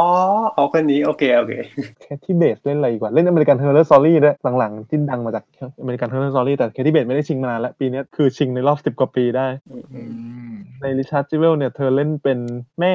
แม่ของริชาร์ดจิเวลตัวเอก ซึ่งริชาร์ดจิเวลเนี่ยเป็นอ่าเล่าเรื่องแบบคือมันมีเหตุการณ์ระเบิดแล้วริชาร์ดจิเวลเป็นรปภแล้วไปเตือนว่าแบบมีระเบิด แล้วก็ได้เป็นฮีโร่แต่โดน FBI สงสัยว่าแบบเป็นคนจัดฉากหรือเปล่า อืม อ๋อ แล้วแคทที่เบตก็จะมีซีนแบบแถลงข่าวที่แบบเออส่งให้ชิงออสการ์ได้แบบลูกฉันไม่ได้ทำอะไรวันนี้ ลูกเชนเป็นคนดี เออเออประมาณนี้ ซึ่งแบบไฮไลท์ของหนังมันก็อยู่ที่แคทที่เบตจริงๆนะ อืม ส่วนคนต่อมา โหคนนี้ได้ยินชื่อบ่อยมาก เพราะว่าเขาก็ไปรับรางวัลที่อื่นมาแล้ว เขาเป็นเต็งหนึ่งของสาขานี้ ใช่ คือลอร่าเดินจาก Marriage Story คือเอ่อถ้าได้เห็นในแบบเขาแชร์แชร์กันในโซเชียลเน็ตเวิร์กมันจะมีแบบเอ่อโค้ดลอร่าเดินจากเรื่องนี้อยู่อะที่แบบเป็นโมโนโลกยาวๆ ที่เขาไล่บทพูดถึงแบบผู้ชายการแต่งงานแล้วก็พระเจ้าอะไรประมาณนั้นอะ อ๋อมันเห็นมันผ่านๆเยอะ เออจากนั้นก็น่าจะเห็นอยู่ ซึ่งเอ่อลอร่าเดินในเรื่องเนี้ยเขารับบทเป็นทนายของฝั่งสกาเลตจอห์นสันฝั่งนางเอกซึ่งแบบเขาเล่นดีมากเลยนะเขาต้องมีไดอะล็อกยาวๆ ที่นั่นแหละที่ส่งเขาอะแบบจี๊ดๆอะเป็นทนายที่อ่า ตอนอยู่ต่อหน้ากับลูกค้าอยู่ต่อหน้าไม่ใช่สิลูกความอยู่กับลูกความต้องแบบอ่อนโยนใส่ใช่ไหมแต่พอแบบไปเพอร์ฟอร์มหน้าที่ทนายต้องแบบเป็นคนแบบร้ายๆอะทำหน้าที่ทนายให้ถึงที่สุดอะ อืม ก็เป็นตัวสีสันของเรื่อง เหมือนปีที่แล้วเขาก็เล่นหนังหลายเรื่องด้วยใช่ไหมฮะ ใช่เล่น Little Women ด้วย อ๋อใช่เอาเล่นเล่นเป็นคุณแม่ด้วย ใช่ใช่แล้วก็อ่าลอลเดินเนี่ยเขาแบบอ่าช่วงหลังๆเขาเปรี้ยงมาจากซีรีส์ Big Little Lies ทางช่อง HBO อ๋ออ๋อ แบบเปรี้ยงมาก แต่ว่าต้องเท้าความก่อนว่าลอลเดินน่ะมีพ่อกับแม่ที่มันแบบตัวเป้งของฮอลลีวูดอยู่ ใครครับ พ่อคือบรูซเดินซึ่งเพิ่งเข้าชิงออสการ์จากเรื่องในบราสกาไปไม่กี่ปีที่แล้ว อืม แล้วแม่เขาคือไดแอนแลกซึ่งก็เคยเข้าชิงออสการ์มาหลายรอบเหมือนกัน แล้ว โอ้โห เขาครัวออสการ์ ใช่ใช่ซึ่งทำให้ลอร่าเดินปีเนี้ยซึ่งคนในวงการเคารพแล้วก็รัก อืม ก็ มิ คว งจะเป็นปัจจัยสำคัญที่ทำให้เธอชนะ มันโคต ตัว ร เต็ เต็ ง ง และตัวเต็ง ส่วนคนต่อไปก็คือคนที่ชิงสองสาขา อืม คาเลตจอห์นสันจากโจโจ้แลบบิทก็เล่นเป็นแม่แม่โจโจ้แลบบิทที่เป็นตัวเอก ซึ่งเอ่อไอตัวเอกเนี่ยมันเป็นยุวชนนาซีใช่ไหม อืม แต่ว่าสกาเลตจอห์นสันที่เล่นเป็นแม่เนี่ย ต้องแบบมีความลับปกปิดลูกไว้อยู่คือแบบซ่อนเด็กผู้หญิงชาวยิวไว้อยู่ในบ้าน อืม เอา อ๋อ แปล ขัด ว่าต้อง แย้ง แบบ นั่นเอง เล่นกับจังหวะตลกเล่นกับความอารมณ์รักลูกอะไรแบบเนี้ยซึ่งก็สกาเลตก็สมควรให้เขาชิงสองสาขาจริงๆแหละเป็นปีทองด้วยไง แบบต้นปีมีเวนเจอร์เซนเกม เออ แล้วก็มีทั้งเมเลสตอรี่จนโจโจ้แลบิทที่เป็นแบบหนังรางวัล เออ แต่ปีนี้มีหนังเขาอีกหนังเดียวเขาอีก ใช่ อ่ะพูดถึงหนังเดียวของเขาใช่ไหมแบ็กวิโดใช่ไหม ใช่ เขาชิงคนต่อมา ซึ่งจะอยู่ในแบ็กวิโดด้วยออเรนจ์พิวจาก Little Women อืม อืม เล่นเป็นเอมี่น้องคนสุดท้อง ซึ่งบทเนี้ยถ้าใครได้ดูก็คงจะยอมรับว่ามันมีมิติมาก ซึ่งต้องเล่นมีพัฒนาการตั้งแต่อายุ 13จนถึง 20 อืม แล้วก็เธอได้บทพูดเป็นของตัวเอง บทพูดเด่นๆโมโนโลกเด่นๆ ที่พูดถึงเรื่องแบบแนวคิดของผู้หญิงในยุคนั้น แล้วแบบเธอเล่นดีมาก แล้ว Foreign p u l s เนี่ยปีเนี้ยแบบก็หนังหลากหลายมากเลยนะ อ๋อใช่ แบบ มิซอมมาแล้วก็ อันนั้นก็คือเด่นสุด เออ แล้วก็เล่น Fighting with My Family กับ The Rock ด้วยนี่หนังสามเรื่องแล้วก็รอจ่อคิวเล่น Black Widow ต่อปีหน้า อืมอืม ก็เรียกว่า แล้วก็เป็นอะไรอะอัสตาอิสบอลของปีนี้ปะดาวรุ่ง ก็พอรุ่งปุ๊บรอบนี้ก็จะยังไม่ได้หรอก แต่เธอเล่นดีมากเลยนะมี Little Women ๆ ใช่ครับ ชอบในฉากที่เอ่อวาดรูปแล้วอยู่กับ เรา ที่ไหนนั้นเลยอ่ะใช่ อยู่กับทิมอธีชาลามี ใช่ใช่ในฉากตอนนั้นโหดีมากเลย เธอพูดเธอแบบเอ่อพูดบทดีมากเลยอะ ใช่และยาวด้วย เออแล้วก็คนต่อไปก็เป็นดาวรุ่งของปี ซึ่งเป็นดาวรุ่งมานาน แล้วแหละ อืม แต่ปีนี้เธอมีหนังสองเรื่องไงก็คือบทอ่าชาลอนเทสในวันซัพพอร์ตทามในฮอลลีวูดแล้วก็บทมอมเชล ก็คือมาโก้ล็อบบี้แต่ปีหน้าตลกมากเลยนะมาโก้ล็อบบี้จะเล่นบาเป็นบาร์บี้ อ่ะ อ่ะบทบทในบอมเชลเนี่ยเธอเล่นเป็นนักข่าวหน้าใหม่ที่ไม่ได้มีตัวตนอยู่จริง แต่แบบเอ่อโดน CEO ของบริษัทล่วงละเมิดทางเพศ แล้วเหมือนไอซีนล่วงละเมิดนี่แหละเธอเล่นดีสุดก็ส่งให้ชิงออสการ์ได้ อยากดูเลย แล้วมาโก้เคยชิงมาแล้วรอบหนึ่งจากไอทอนยาที่ อ๋อ ที่เล่นเป็นนักสเก็ตน้ำแข็ง โห อุ้ยนั่นก็ดี ชิงนำหญิง แล้วรอบนี้ก็ชิงสมทบหญิงคำค แต่ตอนนั้นไม่ได้ถูกไหมฮะ ำไม่ได้ครับ ยังไม่ได้ ใครใครได้นะตอน นั้น ฟรานเซสแมกโนแมนครับ อืม จากทีวิวบอร์ด โอเค เข้าใจได้ แล้วมาร์กโรบีก็เหมือนสกาเลตจอห์นสันที่ปีนี้ก็มีหนังด้วย ใช่ก็รู้สึกปีนี้เป็นปีดาวรุ่งหมดเลยนะตั้งแต่ลอลอร่าเดินก็มีหนังหลายเรื่องมีหนังสองเรื่องสกาเลตก็มีสามเรื่องฟอเรนซ์พิวมีสามเรื่องมาโก้มีสองเรื่อง สาขานี้เชียร์ใครครับ โอ้โหแอบยากนิดนึง เอาจริงฟอร์เรนทิวเล่นดีมากแต่ยังไม่ได้หรอก คิดว่าลอร่าเดินได้ชัวร์ ใช่ ก็คงรอแล้วเดี๋ยวนะครับ เอาจริง ๆ ชอบลอร่าเดินใน Little Women มากกว่านิดนึง อ่าใช่ มีความอบอุ่น อืมบทเล่นเล่นคนละอย่างกันเลยอะแบบในมาเรียสอรี่มันจะแบบเชิงเทคนิคเทคนิคแบบเล่นใหญ่ๆหน่อย ฮะ แต่ใน Little Women เธอจะเล่นแบบอบอุ่น ในลิตเติ้ลโมเมนชอบฉากที่เป็นพ่อกับหมา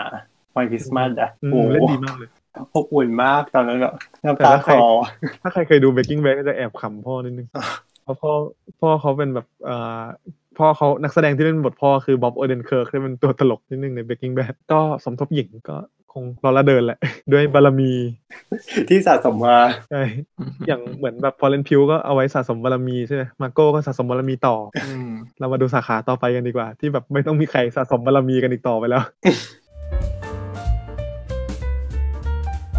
แล้วสาขาต่อไปนะครับ เป็น supporting actor เนาะที่เข้าชิงมาก็มีคุณทอมแฮงส์แอนโทนีฮอปกินส์มีอัลปาชิโนมีโจเปชชี่แล้วก็แบรดพิตต์ รวมอายุกันเป็นพันด้วยมั้งเนี่ย โอ้รุ่นเก่าทั้งนั้น ไม่ต้องมีใครสะสมบารมีกันอีกต่อไป เออ เริ่มจากคนแรกเลย โหทอมแฮงส์เอ๊ะเรื่องนี้มาหรือยังอ่ะ จะตั้งแต่ปลายเดือนที่แล้วแล้วครับ ที่เฮาน่าจะเฮาที่เดียวมั้ง ใช่ใช่ครับ มีเขาที่เดียว ทอมแฮงค์เนี่ยเป็นกรณีน่าสงสัยนิดนึงในช่วงหลังๆ คือเขาเต็งเข้าชิงจากตั้งแต่แบบกัปตันฟิลิปอะไรแบบเนี้ยแต่แบบไม่ได้ชิง อืม อืม คือช่วงหลังๆไม่ได้ชิงออสการ์มานานมากแล้วชิงครั้งล่าสุดคือ Castaway อะครับ โอ้โห โอ้โห คือแบบยี่สิบ20 ปีแล้วมั้ง ก็นานเลยนะ อืมซึ่งทอมแฮงค์เนี่ยเคยชนะออสการ์สองรอบนะ จากฟิลาเดลเฟีย ซึ่งรับบทเป็นเอ่อเป็นทนายเกย์ที่โดนบริษัทไล่ออกเพราะว่าจับได้ว่าเป็นเกย์แล้วเขาป่วยโรคเอดส์ด้วย อืมอืม แล้วก็เอ่อเขาชนะอีกปีถัดมาเลยชนะติดกันเลยก็คือฟอเรสกัม อืม นั่นแหละก็คือการเข้าชิงในรอบ 20 ปีมั้ง ก็ทอมแฮงค์เรื่องนี้เล่นเป็นมิสเตอร์โรเจอร์ที่เป็นแบบพิธีกรรายการเด็กที่แบบคนอเมริการักมากแล้วทอมแฮงค์เล่นแบบเออเล่นดีมากเลยนะเล่นน้อยๆเล่นแบบ เป็น มันมันจะมีตัวละครเอกตัวหนึ่งที่แบบชีวิตมีแผลในใจใช่ไหมแล้วเขาก็แบบต้องเป็นคนที่เข้าไปแบบคอยรับฟัง อืม ก็แบบเป็นการแสดงแบบน้อยๆแต่แบบน้อยแต่ได้มากของทอมแฮงค์ ว้าว คืออารมณ์มาเต็มเลย อืมแบบดูแลวร้องไห้ เลย ดีจริงๆเรื่องนี้ คนต่อมาครับ ครับ โหคุณแอนโทนีฮอปกินส์ อันนี้เขาก็ดังมากๆจากบท Hannibal Lecter ใน The Silence of the Lamb ซึ่งแบบเขาออกแบบประมาณ 10 กว่านาทีเอง แต่เขาก็ได้ออสการ์นำชายไป สิบนาทีได้ออสการ์ เป็นแบบบทไอคอนิกของเขา ซึ่งแอนโทนี h o p กินก็ไม่ได้ชิงมาแบบ 20 กว่าปีแล้วละก็เล่นเป็นโป๊ปเบเนดิกต์ก็ความจริงมันเป็นบทนำร่วมมันนะ ทั้งโป๊ปเบเนดิกต์กับโป๊ปฟรานซิสอะแต่แบบเพื่อเพิ่มโอกาสเข้าชิงไง ก็ต้องให้อีกคนมาชิงสมทบ อืม ก็แอนโทนี h o p กินเล่นดีนะ เพราะว่าบทโป๊ปเบเนดิกต์อะเปิดมาตอนแรกมันจะเป็นตัวละครที่แบบ unlikable นิดนึงอะเขาต้องเล่นให้มันแบบเทิร์นตัวเองให้กลายเป็นโป๊ปน่ารักน่ารักอะก็หนังมันอาศัยบทพูดอะต้องใช้นักแสดงเก่าๆแบบนี้แหละ สาขานี้ก็มีแต่ขาเก่าๆอะเนาะ ก็ไปดูได้ใน Netflix นักแสดงสมทบชายอีกสองคนก็ไปดูได้ใน Netflix เหมือนกั ก็ น เน็ตฟิกเหมือนกัน เรียกว่าไงดี ก็ตัวเก่าอีกกันแหละ เออจาก Irishman อัลปาชิโนแล้วก็โจ ก็ เป โจเป ชี ชีเอาปาชิโน่เนี่ยต้องลากมาตั้งแต่เขาเล่น The Godfather อืม เขาเล่นเป็นพระเอก The Godfather ก็คือไมเคิลคอริโอเน่แล้วแบบช่วง 70เนี่ยอัลปาชิโน่จะเป็นแบบที่เคารพรักกันมาก เพราะว่าเป็นนักแสดงขั้นเทพอะเป็นคนที่ทุ่มกับบทมาก แต่แบบเชียร์ให้ได้ออสการ์กันแต่ไม่ได้สักที จนมาได้กับเรื่องที่แบบไม่น่าได้คือ Sense of Women อืม เมื่อประมาณ 20 กว่าปีที่แล้ว แล้วแบบไม่ได้ชิงมานานมากแล้ว จนแบบได้มาร่วมงานกับมาร์ตินสกอร์เซซีครั้งแรกในเดลิชแมนแล้วแบบเล่นดีมากเล่นดีชิบหาย เล่นใหญ่เล่นโต เล่นเป็นจิมมี่ฮอฟฟาเล่นเป็นประธานเอ่อสาภาพรถบรรทุกของอเมริกา ในตอนนั้นที่จะมีส่วนพัวพันกับประวัติศาสตร์อเมริกา แล้วแบบต้องเล่นใหญ่มาก แต่จะมีนักแสดงคนไหนที่เล่นใหญ่ออกมาแล้วแบบดี เท่านี้ ได้ก็ต้องใช้มือเก่าๆอย่างอัลปาชิโน่นั่นแหละ อืม เหมือนอันนี้เป็นรางวัลที่รวมคนที่แบบว่าไม่ได้เข้าชิงนานๆแล้วเรากลับมาทั้งนั้นเลย ใช่ใช่ เออจริง คนต่อไปด้วย โจเปชีโจเปชีเนี่ยเคยได้ออสการ์จากหนังมาตินสกอร์ซิซีเหมือนกัน คือกู๊ดเฟลล่าดูได้ในเน็ตฟลิกเหมือนกันครับ อ่า โจเปชีเนี่ยต้องเอ่อถ้าเป็นเด็กยุค 90 ก็จะคุ้นกับบทเขาใน Home Alone อืม ก็โจเปชีส่วนใหญ่อะบทจะได้เล่นเป็นตัวผงผางผงผางหน่อย แ แบบขี้โวยวายเป็นรองเจ้าพ่อ แต่ว่าในเตียริชแมนโจเปชี่รับบทเป็นเจ้าพ่อเอง อืม แล้วแบบเล่นในเวที่แบบเขาไม่เคยเล่นมาก่อน คือเล่นแบบเงียบๆแต่อำมหิต อืม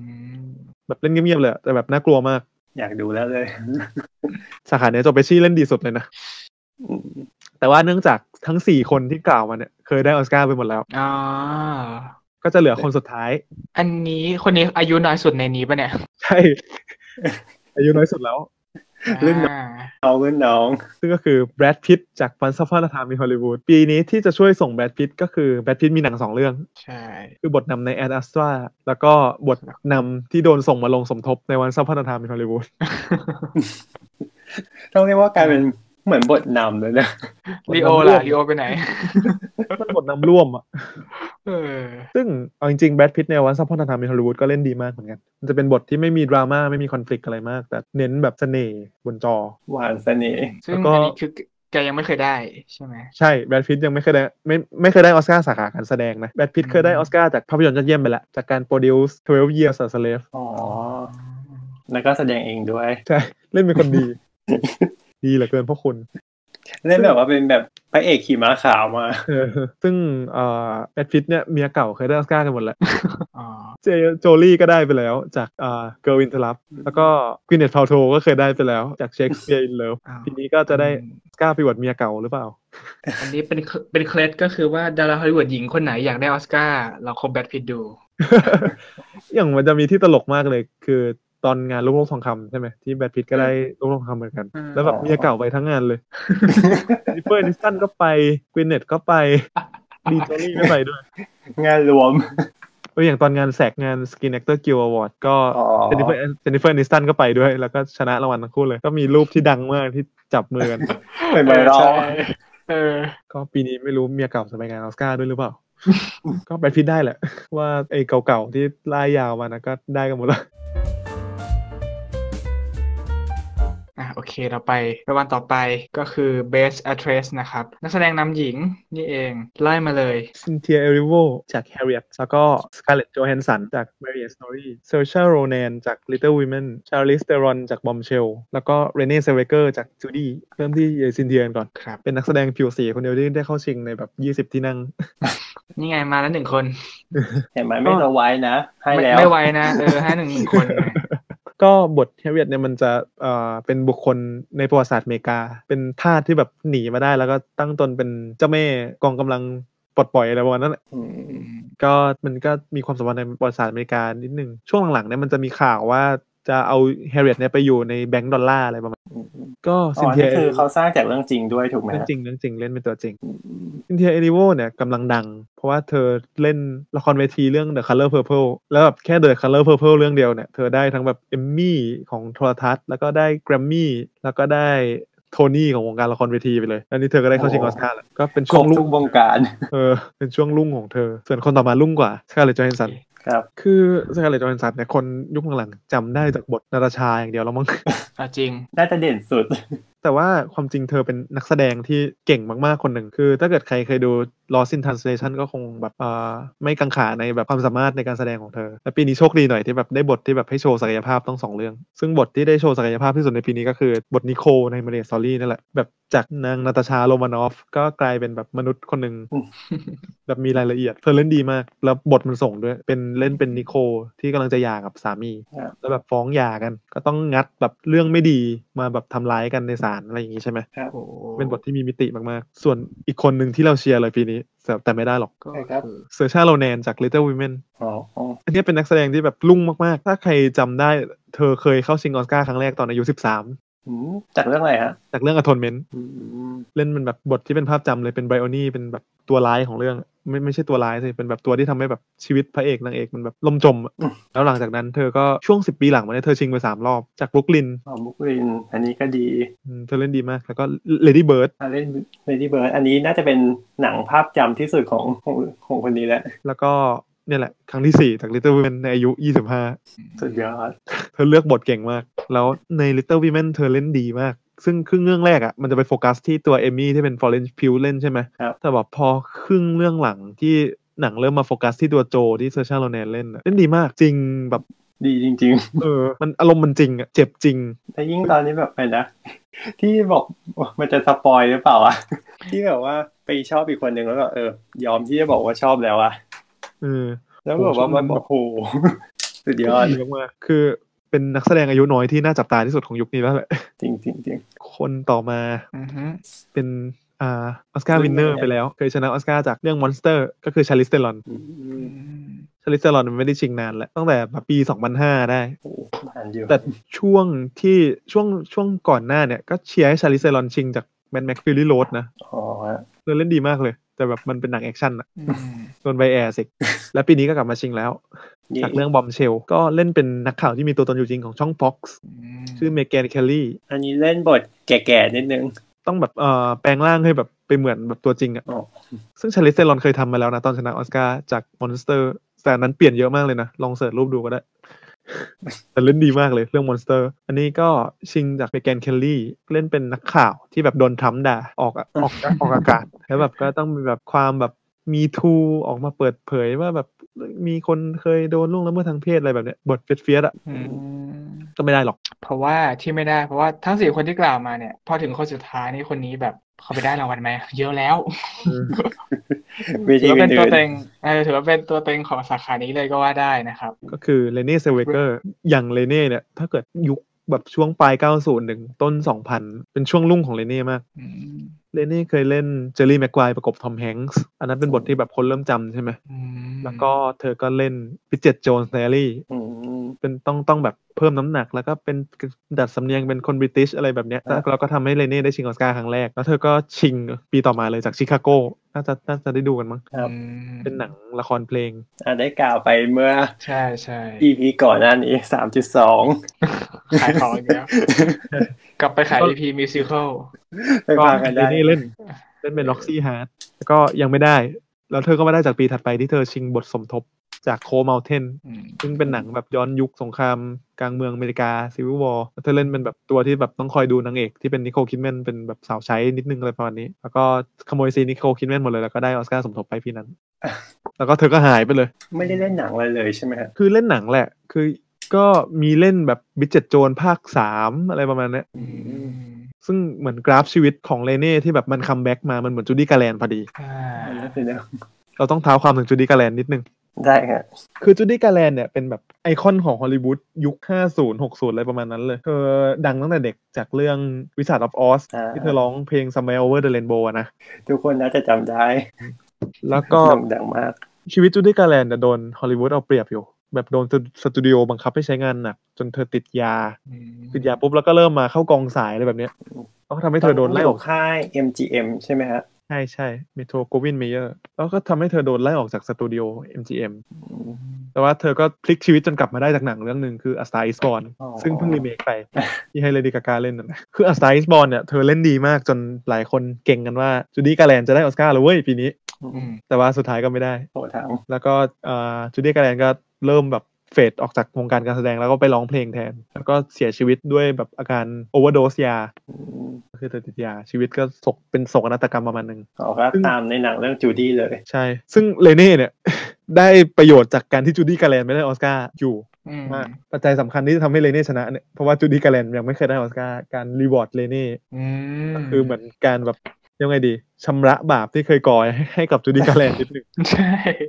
คือจูดี้ไม่ได้ ผู้รับบทจูดี้ก็มีโอกาส ต้องได้ แล้ว ไป เออต้องได้ไปแล้ว และอีกปัจจัยสำคัญก็คือเลเน่คัมแบ็กนั่นแหละ อืม คือเธ แล้ว อ เหมือน เป็น เขาทุ่มสุดตัวด้วยไหมฮะกับเรื่องนี้ เธอแปลงร่างเป็นจูดี้กาแลนแล้วก็แบบร้องเพลงเองอะไรประมาณนี้นะ อุ๊ยแต่ร้องก็ร้องเพราะแล้วแบบโหดีมากการแสดง เลเน่เลเน่ร้องเพราะอยู่แล้ว เพราะเลเน่เคยเล่นชิคาโก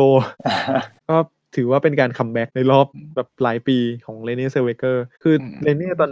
แบบไม่ค่อยมีหนังใช่ไหมช่วงก่อนหน้านี้ แล้วก็แบบมีแบบข่าวแบบไปทำหน้าพังอะไรมาแต่แบบเนี่ยคือการกลับมาของแบบดาราที่ดังสุดๆคนหนึ่งของฮอลลีวูดในยุคหนึ่ง อืม เรียกว่าจังหวะได้ ถ้าจังหวะ ส่ ดี ง ขนาดนี้ ส่งมาเต็มที่ เออ ส่งเต็มที่แล้ว อ่ะ ก็เชียร์เซอร์เชอร์โรแนนสุดแต่ว่าเลเน่ก็ได้แหละ อืมเกี่ยวว่างั้น มีแววสุด เพราะว่าเก็บมาทุกรางวัลแล้ว อ่ะ มาดูต่อไป คือเมื่อกี้นักแสดงนำหญิงเขาก็เก็บมาหลายรางวัล มาดูนำชายกันบ้าง นี่ก็เพื่อเขาชิงคือคนแรก โดนิโอ n บนเดรัสจากเพน n อนกอรี่แล้วก็ขาประจำเลโอนาร์โดดิคาปิโอ จากวันสัมพันธธรรมในฮอลลีวูด ครับคนต่อไปอดัมไดรเวอร์นะครับ จาก Marriage Story วาคินฟินิกซ์จาก Joker แล้วก็เอ่อจอนาธานไพรซ์จาก Two Pop ก็แอนโทนิโอแบนเดรัสเราก็ได้พูดถึงไปนิดนึงแล้ว ตอน เมื่อกี้ พูดถึงหนังต่างประเทศแอนโทนิโอแบนเดรัสก็เป็นนักแสดงสเปนที่แบบก็เป็นที่คุ้นหน้ากันดีในฮอลลีวูดแหละ เพราะว่าเขาก็เล่นหน้ากากโซโลอะไรอย่างงี้ใช่ไหมแล้วก็ภาคเสียงพูซินบูธด้วย อ๋อ ก็ในเรื่องเนี้ยเขากลับไปทำงานกับพุ่มกับคู่บุญอย่างเปโดโมโดวาแล้วก็เล่นเป็นเปโดเองเลยอะ อืม ก็พ่วงกับกำกับให้เล่นเป็นพ่วงกับเองแล้วก็ต้องออกมาดีอะแหละ การแสดงของแอนโตนิโอเบนเดลัสในเรื่องเนี้ยก็จะเป็นแบบน้อยแต่มาก อืม นิดนึงแล้วเขาก็ชนะนำชัยจากคานส์มาด้วยก็ถือว่าเป็นการให้เกียรตินักแสดงที่แบบมีผลงานในฮอลลีวูดมานานละ อืม ได้เข้าชิงด้วยบวกกับผลงานที่ดี ครับ ส่วนคนต่อไปก็ลีโออ่ะ เอ๊ะ ก็ลีโอเล่นบทตลกได้อยู่แล้ว อืม เข้าบ่อย อืม แต่สอยเป็นหนึ่งเองในชีวิตนี้ เดนเลวเนนซึ่งก็แบบไม่น่าได้นะ เหมือนเป็นจุดสูงสุดแล้วทำไมตอนนั้นแบบว่าเออเอาไปเถอะ เอาไปเถอะ อะไรอย่างนี้ ปีนั้นเชียร์ไมเคิลฟาสเบนเดอร์อะ อ๋อ แต่แบบก็ลีโอก็เล่นดี เรื่องนี้คิดว่าเล่นดีกว่าเลยวันนั้นอีก อืม วันส์เนี่ยเล่นตลกดี เผื่อได้อีกตัวนึง ไม่ได้หรอก คนต่อไปที่เราเชียร์มาก เอ้ย อ่า อดัมไดรเวอร์ปีนี้อดัมไดรเวอร์หนังเข้าสี่เรื่องเนี่ย โอ้ เรื่องอะไรบ้างครับ มี The Report ที่แบบ อ๋อ เป็นหนังแบบเปิดโปงรัฐบาล อ๋อนั้นฉายในไหนนะ ถ่ายไปหรือยังนะซึ่งยัง มัน ไม่ได้ เห ดู มือนเป็นแบบว่าเป็นเอ่อสตรีมมิ่งปะ ขอดูแป๊บ เหมือนจะเป็นสตรีมมิ่งสักเจ้าหนึ่ง อ๋ออเมซอนพราม อืม แล้วก็มี The Dead Don't Die ที่แบบฉายที่ อ่า เอาไปแล้ว อันนี้ก็สนุก ซึ่งเลนส์หนังอดัมก็กว้างมากเหมือนกันนะ เออเล่นได้หลายอย่างจังเลย แล้วก็ แล้วก็ สตาร์วอล ตาวอแล้วก็บทที่ดีที่สุดของปีนี้ก็คือบทนำชายใน Marriage Story อ่า คือเขาเล่นเป็นผู้กำกับละครเวทีที่กำลังจะหย่ากับเมียใช่ไหม ครับ แล้วก็ต้องต่อสู้แย่งชิงสิทธิ์เลี้ยงดูลูก ก็จะมีช่วงที่แบบต้องปะทะ d ด a l ล็อกกับสกาเลตจอห์นสันนะช่วงนั้น อ๋อ แบบเล่นดีมากทั้งคู่เลยนะ ที่ทำเป็นมีมกัน เออ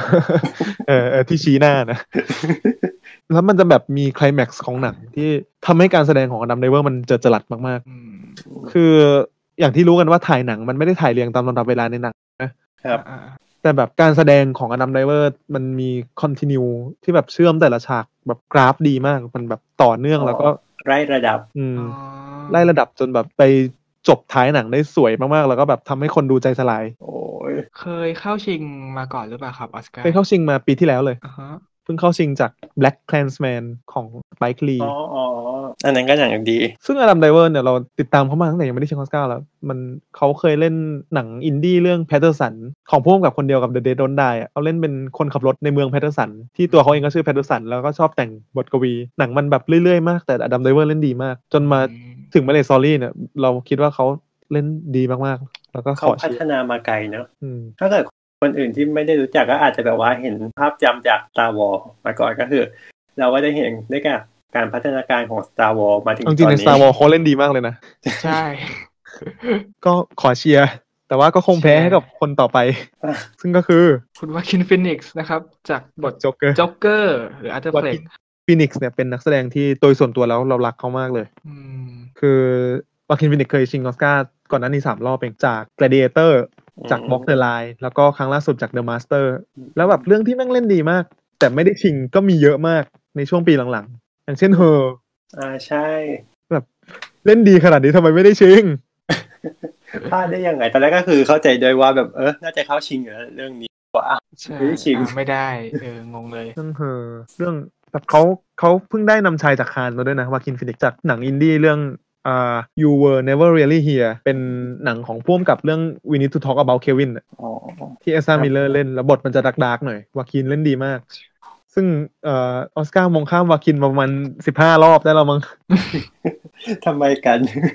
ก็บทในโจ๊กเกอร์เนี่ยก็ยอมรับว่าเล่นดีนะ แต่ไม่ไม่ใช่การแสดงของวาคินที่เราชอบที่สุด อืม ชอบ ได้ ที่สุด ไป ตรงไหนครับ ชอบเฮอที่สุดครับ อืม The Master ก็ดีมาก ซึ่งเขาได้เข้าชิง อืม คือวาคินเป็นนักแสดงที่เล่นดีมานานอยู่แล้ว ได้ก็โอ ฝีมื เค ขาดี แต่แบบก็ไม่ได้ชอบเรื่องนี้สุดอะ ก็อย่างที่ทุกคนก็คงดูแล้วมั้งว่าบทบทมันแบบหนักหนาสาหัสอยู่ในโจ๊กเกอร์ เออ หนักเหมือนกัน อ่ะคนสุดท้าย คนสุดท้ายจาก The Two Popes นะครับ จอนาธานไพรส์ครับ จอนาธานไพรส์เนี่ยเป็นนักแสดงที่เวียนว่ายตายเกิดในวงการมานานแล้ว คือเอ่อ เขาเกิดจากวงการละครเวทีนะ อ่าฮะ เขาเล่นเรื่องเอ่อมิสไซงอน ในวงการละครเวทีมาแล้วเขาก็เล่นเรื่องเอวิต้าที่เป็นหนังของมาดอนน่าเขาเป็นนักแสดงที่อยู่มานาน รับบทสมทบมานานแล้วเขาเพิ่งมาเปรี้ยงจริงกับเกมโ o n นเขาเล่นเป็นตัวไฮสเปโ o w ที่เป็นผู้นำลัทธิที่แบบทำให้เมืองในเกม o อ t h r o n นป่วนไปหมดเลย อ๋อไม่ได้ดู แล้วก็ปีที่แล้วเขาเล่นเป็นอ่าที่เกรนโคลสได้ชิงนำหญิงจากเดอะไวฟ์ใช่ไหม อ๋ออ่ะครับ เขาเล่นเป็นสามีเกรนโคลสซึ่งจริงๆเขาเล่นดีมากเลยนะ แต่ไม่ได้ อัน รั นั้ บ น การก็ดีนะเสียดย เพราะว่าเขาควรได้ชิงสมทบชายด้วยซ้ำจากเดอะไวฟ์ หนูไอ้นี่คือเล่นดีทั้งคู่เลย เล่นดีทั้งคู่เลยนะแต่ก็ไม่ต้องรอนานมากเขาก็ได้เข้าชิงแล้ว จากบทเอ่อพระคาร์ดินัลฮอเก้จริงๆก็คือป๊อปฟรานซิส ซึ่งเอ่อเขาเล่นดีคือฝั่งฝั่งผู้ชายอะปีเนี้ยแข็งมากเลยนะ อ่า เล่นดีกันหมดเลย บทเอ่อบทบทโป๊ปเนี่ยบทโป๊ปในเดอะทูโป๊ปเขาเป็นตัวนำจริงๆ แล้วแบบมันต้องพึ่งพาบทพูดเยอะ แล้วก็ต้องส่งอารมณ์ภายในแล้วมีฉากแฟลชแบ็กด้วย แล้วโป๊ปตัวเนี้ยเอ่อตัวละครโป๊ปตัวเนี้ยมันแบบดูได้ห้านาทีคนดูก็ชอบแล้วอะ อืม แบบเขาต้องเล่นให้เห็นแบบบาดแผลในจิตใจ ซึ่งปีนี้อืมไม่บ่นเลยอะน้ำชายเข้ามาแล้วโอเคทุกคน ได้หมด แต่คิดว่าใครได้ครับ คิดว่าวาคินได้ครับ แต่เชียร์อดัมสุดใจเลย แง่ ก็สาขานักแสดงมันก็จะล็อกหมดแล้วแหละคิดว่านะ อืม ถ้าเกิดใครดูเรื่องดูทูโป๊กแล้ว แบบว่าอยากจะต่อเรื่องของโปรไฟล์ซิกก็สามารถไปหาดูได้ในเอ่อช่อง HBO อือฮึ ใน ASP มันจะอันนี้จะเป็นสารคดีโปรไฟล์ซิกอันนี้ก็สนุกดีนะ เป็นสารคดีแบบจ๋าๆเลยอะค่อนข้างแบบว่าเล่าประวัติชีวิตเขา อืม อย่างแบบเดอะทูป๊อมันจะมีความเป็นหนังหน่อย ต้องแบบดัดแปลงไม่ตรงกับความจริงนิดนึง ไปสาขาต่อไปกันดีกว่าครับก็อย่าเพิ่งสสรุปสาขานักแสดงแป๊บหนึ่ง อ่าอ่า สี่สาขาเนี่ยคิดว่าก็คงล็อกหมดแล้วแหละ ก็คือนำชายเป็นวาคินฟินิกซ์จากจ็อกเกอร์นำหญิงเป็นเรเน่เซลเวเกอร์จากจูดี้ ซัพพอร์ตชายเป็นแบร แบร ด ด พิ พิ ต ตต์แล้วก็ ซัพพอร์ตหญิงก็คงเป็น ลอร่าเดินก็นี่แหละครับ ก็ดูจากรางวัลที่ผ่านมานะเวทีอื่นๆเนี่ยมันก็จะเป็นสีคนเนี้ยครับ ไม่ต้องลุ้นแล้วแหละ คือถ้าเกิด มัน บัฟต้าอาทิตย์หน้ามันผลออกมาเป็นอย่างนี้อีกก็ไม่ต้องลุ้นเลย คิดว่าชัวร์ เลย โอเค รางวัลต่อไป อันนี้ต้องลุ้นด้วยหรือเปล่าครับ มาดูกันพ่วงกับยอดเยี่ยม คนแรกเลย โอ้ มาตินสกอร์เซซีครับ The Irishman ท็อดฟิลิปจาก Joker Sam Mendes 1917 Quentin Tarantino Once Upon a Time in Hollywood และ Bong Joon-ho จาก Parasite สาขานี้ เตอร์ สายแข็ง สายแข็งมาก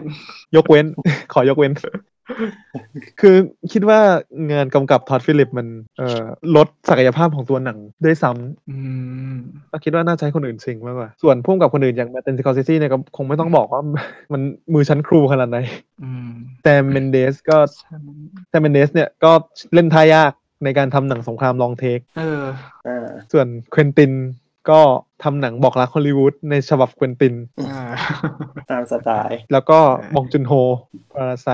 ก็เดือามดาม มื ก ดนิดนึง เอาจริงๆรางวัลตอนเนี้ยมันเทให้แซมเมนเดสกันเยอะมากเลยอะ มันดูกำกับยากมั้ง หนึ่งมั้ง แต่แบบเราก็คิดว่าเรื่องอื่นก็ไม่ได้ด้อยอะก็อ่าแอบเชียร์ให้บองจุนโฮได้อะ อืม เพราะว่าเหมือนถ้าเกิดเป็นไอริสแมนก็แบบมาจากในฟิกอีก อืม ก็มีแววว่าจะอาจจะไม่ได้ เอาจริงๆอะเราชอบงานกำกับของมา r t ตินสกอร์เซซีสุด ครับ แต่ ไม่ได้ห รอก แล้วก็เชียร์บองจุนโฮครับ ต้องเชียร์บองจุนโฮให้ชนะแซมเมนเดส คือรู้สึกว่าในทีนเซเวนทีนจริงๆ ก็เป็นหนังที่พึ่งพาเทคนิคเยอะไปนิดนึง อืม แต่บองจุนโฮ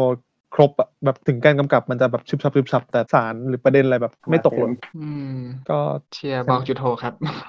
แต่แต่โอกาสได้อะพี่ว่าโอกาสได้จะไปที่ใครบ้าง ไปตกที่แซมเมนเดสอะ อืม เพราะว่าได้ลูกโลกทองคำด้วย อืม แล้วก็มันมีรางวัลที่เพิ่งประกาศเมื่อวาน คือสมาพันธ์พ่วมกับภาพยนตร์ อ่า ก็แซมเมนเดสก็เพิ่งเก็บมาได้ แสดงว่าแบบพวกพ่วมกับคงอยากให้แซมเมนเดสกันละ อืม แต่เราเชียร์ให้บองจุนโฮแบบ ความพยายาม แต่เราเชียร์ให้บองจุนโฮปาดขึ้นมาได้นะ หวังว่า สาขาสุดท้ายแล้ว เบสพิกเจอร์ครับ ภาพยนตร์ยอดเยี่ยม เข้าชิงทั้งหมด เก้าเรื่อง เป็นปกติของสาขานี้เนอะที่มีเก้าเรื่อง เก้าเรื่องเนาะ เอ่อปกเอ่อแจกนิดนึงคือเอ่อมันเริ่มมาจากปีที่ The Dark Knight ไม่ได้เข้าชิง อ๋อ ซึ่งตอนนั้นน่ะมันยังมีโควต้าแค่ 5 เรื่องอยู่ทำให้ปีตัดมามันต้องเปลี่ยนกติกาให้เป็นแบบผู้เข้าชิงมีได้5้าถึงสิเรื่อง อืม ซึ่งเหมือนยังไม่เคยครบ 10 เลยมั้งมันก็จะอยู่ที่ 8 9 เรื่องอะไรประมาณนี้ อืม ปีนี้ก็มี 9 เรื่อง เก้าเรื่อง เรื่องแรกครับ Ford V Ferrari The Irishman Jojo Rabbit Joker ครับ Little Women Marriage Story 1917 Once Upon a Time in Hollywood และ Parasite หนังเอเชียหนึ่งเดียว ปีนี้หนังดีนะ โหดีมาก ดีกว่าปีที่แล้วเยอะเลย อ่า เอา ส่วนใหญ่ก็พูดพูดถึง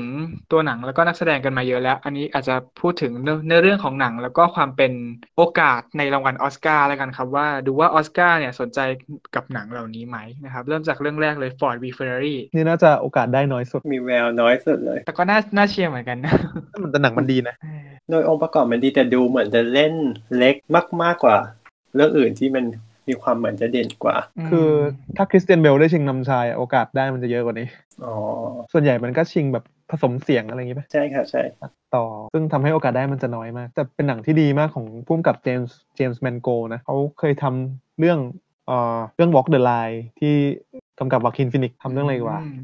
เรื่อง Girl Interrupt ที่อยู่ใน Netflix มีนะ ที่ทำให้เอ่อโจลี่ได้ออสการ์แล้วก็เขาทำไปเนี่ยเอ่อโลแกน อ๋อ อ่า ก็เจมส์เมนโกก็เป็นคนทำหนังที่รุ่งคนหนึ่งช่วงหลังๆเรื่องต่อมาครับ ครับ The Irishman ของ Martin Scorsese ก็แต่ว่าบอกกันคือคือเป็นหนังของ Netflix อะ หนึ่งในสองหนัง Netflix ที่เข้ามา ตอนแรกก่อนที่จะประกาศผล Golden Globe กันใช่ไหมไอริชแมนเป็นเต็งหนึ่งเลย อืม จนสุดท้าย Golden Globe ให้ 1917 ก็แบบกลายเป็นแบบเต็งห้าเต็งหกไป แล้วมั้ง คือส่วนตัว เหมือน ก็ มั ออน สการ์ ก็เหมือนอย่างที่พูดพูดกันก็คือแบบว่ามันเป็นเน็ตฟิกกันเนาะ อืมยังมีไบแอสคนในวงการยังมีไบแอสกับหนังสตรีมมิ่งอยู่ แต่ส่วนตัว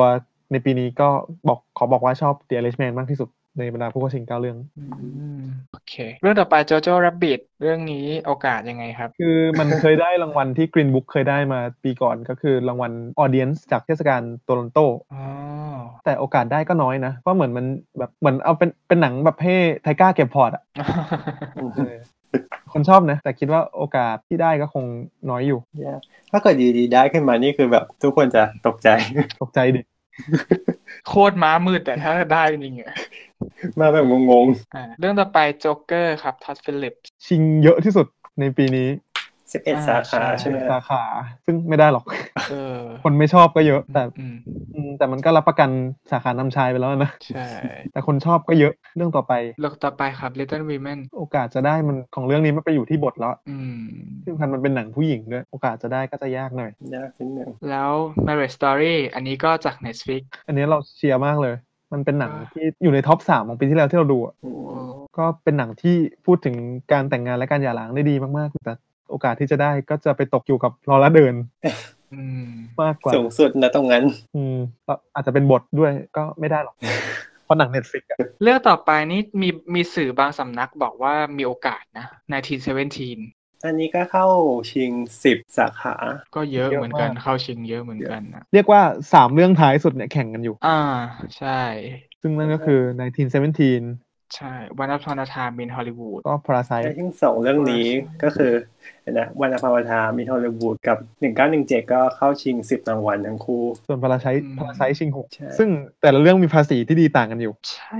เราต้องแต่รางวัลที่เก็บมาก่อนเลยแล้วกัน อย่างในทีนเซเวนทีน่ะมันเก็บรางวัลของสมาพันธ์โปรดิวเซอร์ได้ รางวัลของสมาพันธ์ผู้กำกับได้ แล้วก็ลูกโลกทองคำซึ่งเก็บได้เยอะสุด ไอ้พวกเนี้ยมันจะเป็นแต้มต่อ ให้ช่วยชนะรางวัลภาพยนตร์ยอดเยี่ยมได้ แต่วันสัมพอร์ตธรรมในฮอลลีวูดเนี่ยก็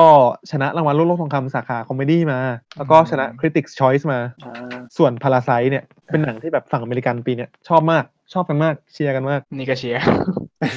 เอ่อพาราไซเนี่ย Yeah. ได้รางวัลที่เป็นแต้มต่อมาก ๆ อีกอันหนึ่งก็คือแสก อืม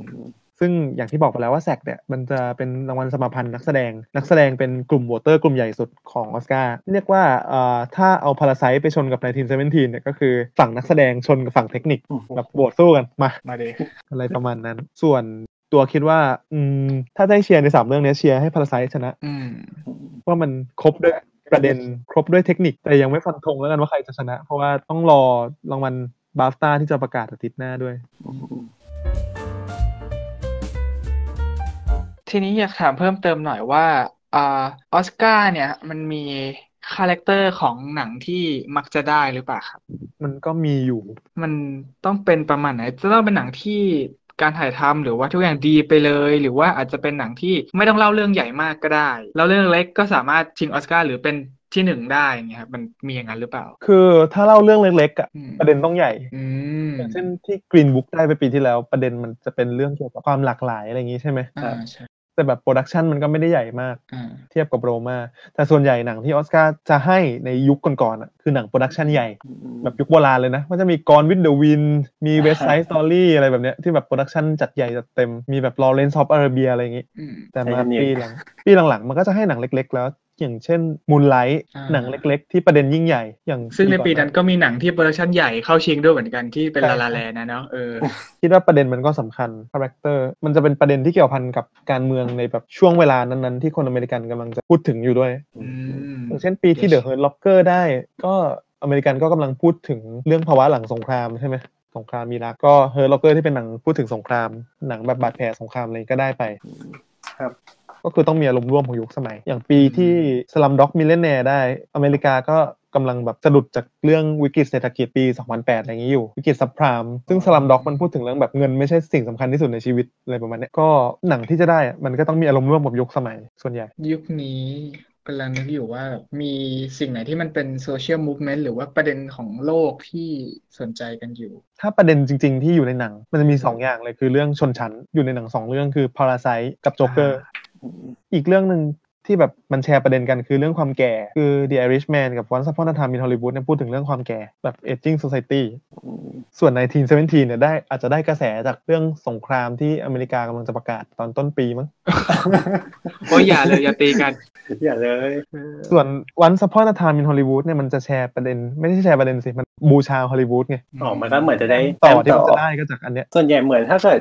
ถ้าเกิดคนในวงการฮอลลีวูดที่เป็นคนเก่าๆหรือว่า เจอหนังแบบว่าเหมือนแบบให้กลินอายยุคก่อนๆเขาก็จะชอบกัน ใช่ใช่ เหมือนแบบ แต่ห ว่า ลัง ตอนเชฟออฟวอเทอร์ปะที่แบบว่ามีฉากที่แบบว่าเออ บูชาฮอลลี เหมือน วูด ใช่ แต่แบบหลังจากมูนไลท์ได้แล้วเราก็รู้สึกว่าวอเตอร์มันเริ่มเปลี่ยนยุคแล้วนะ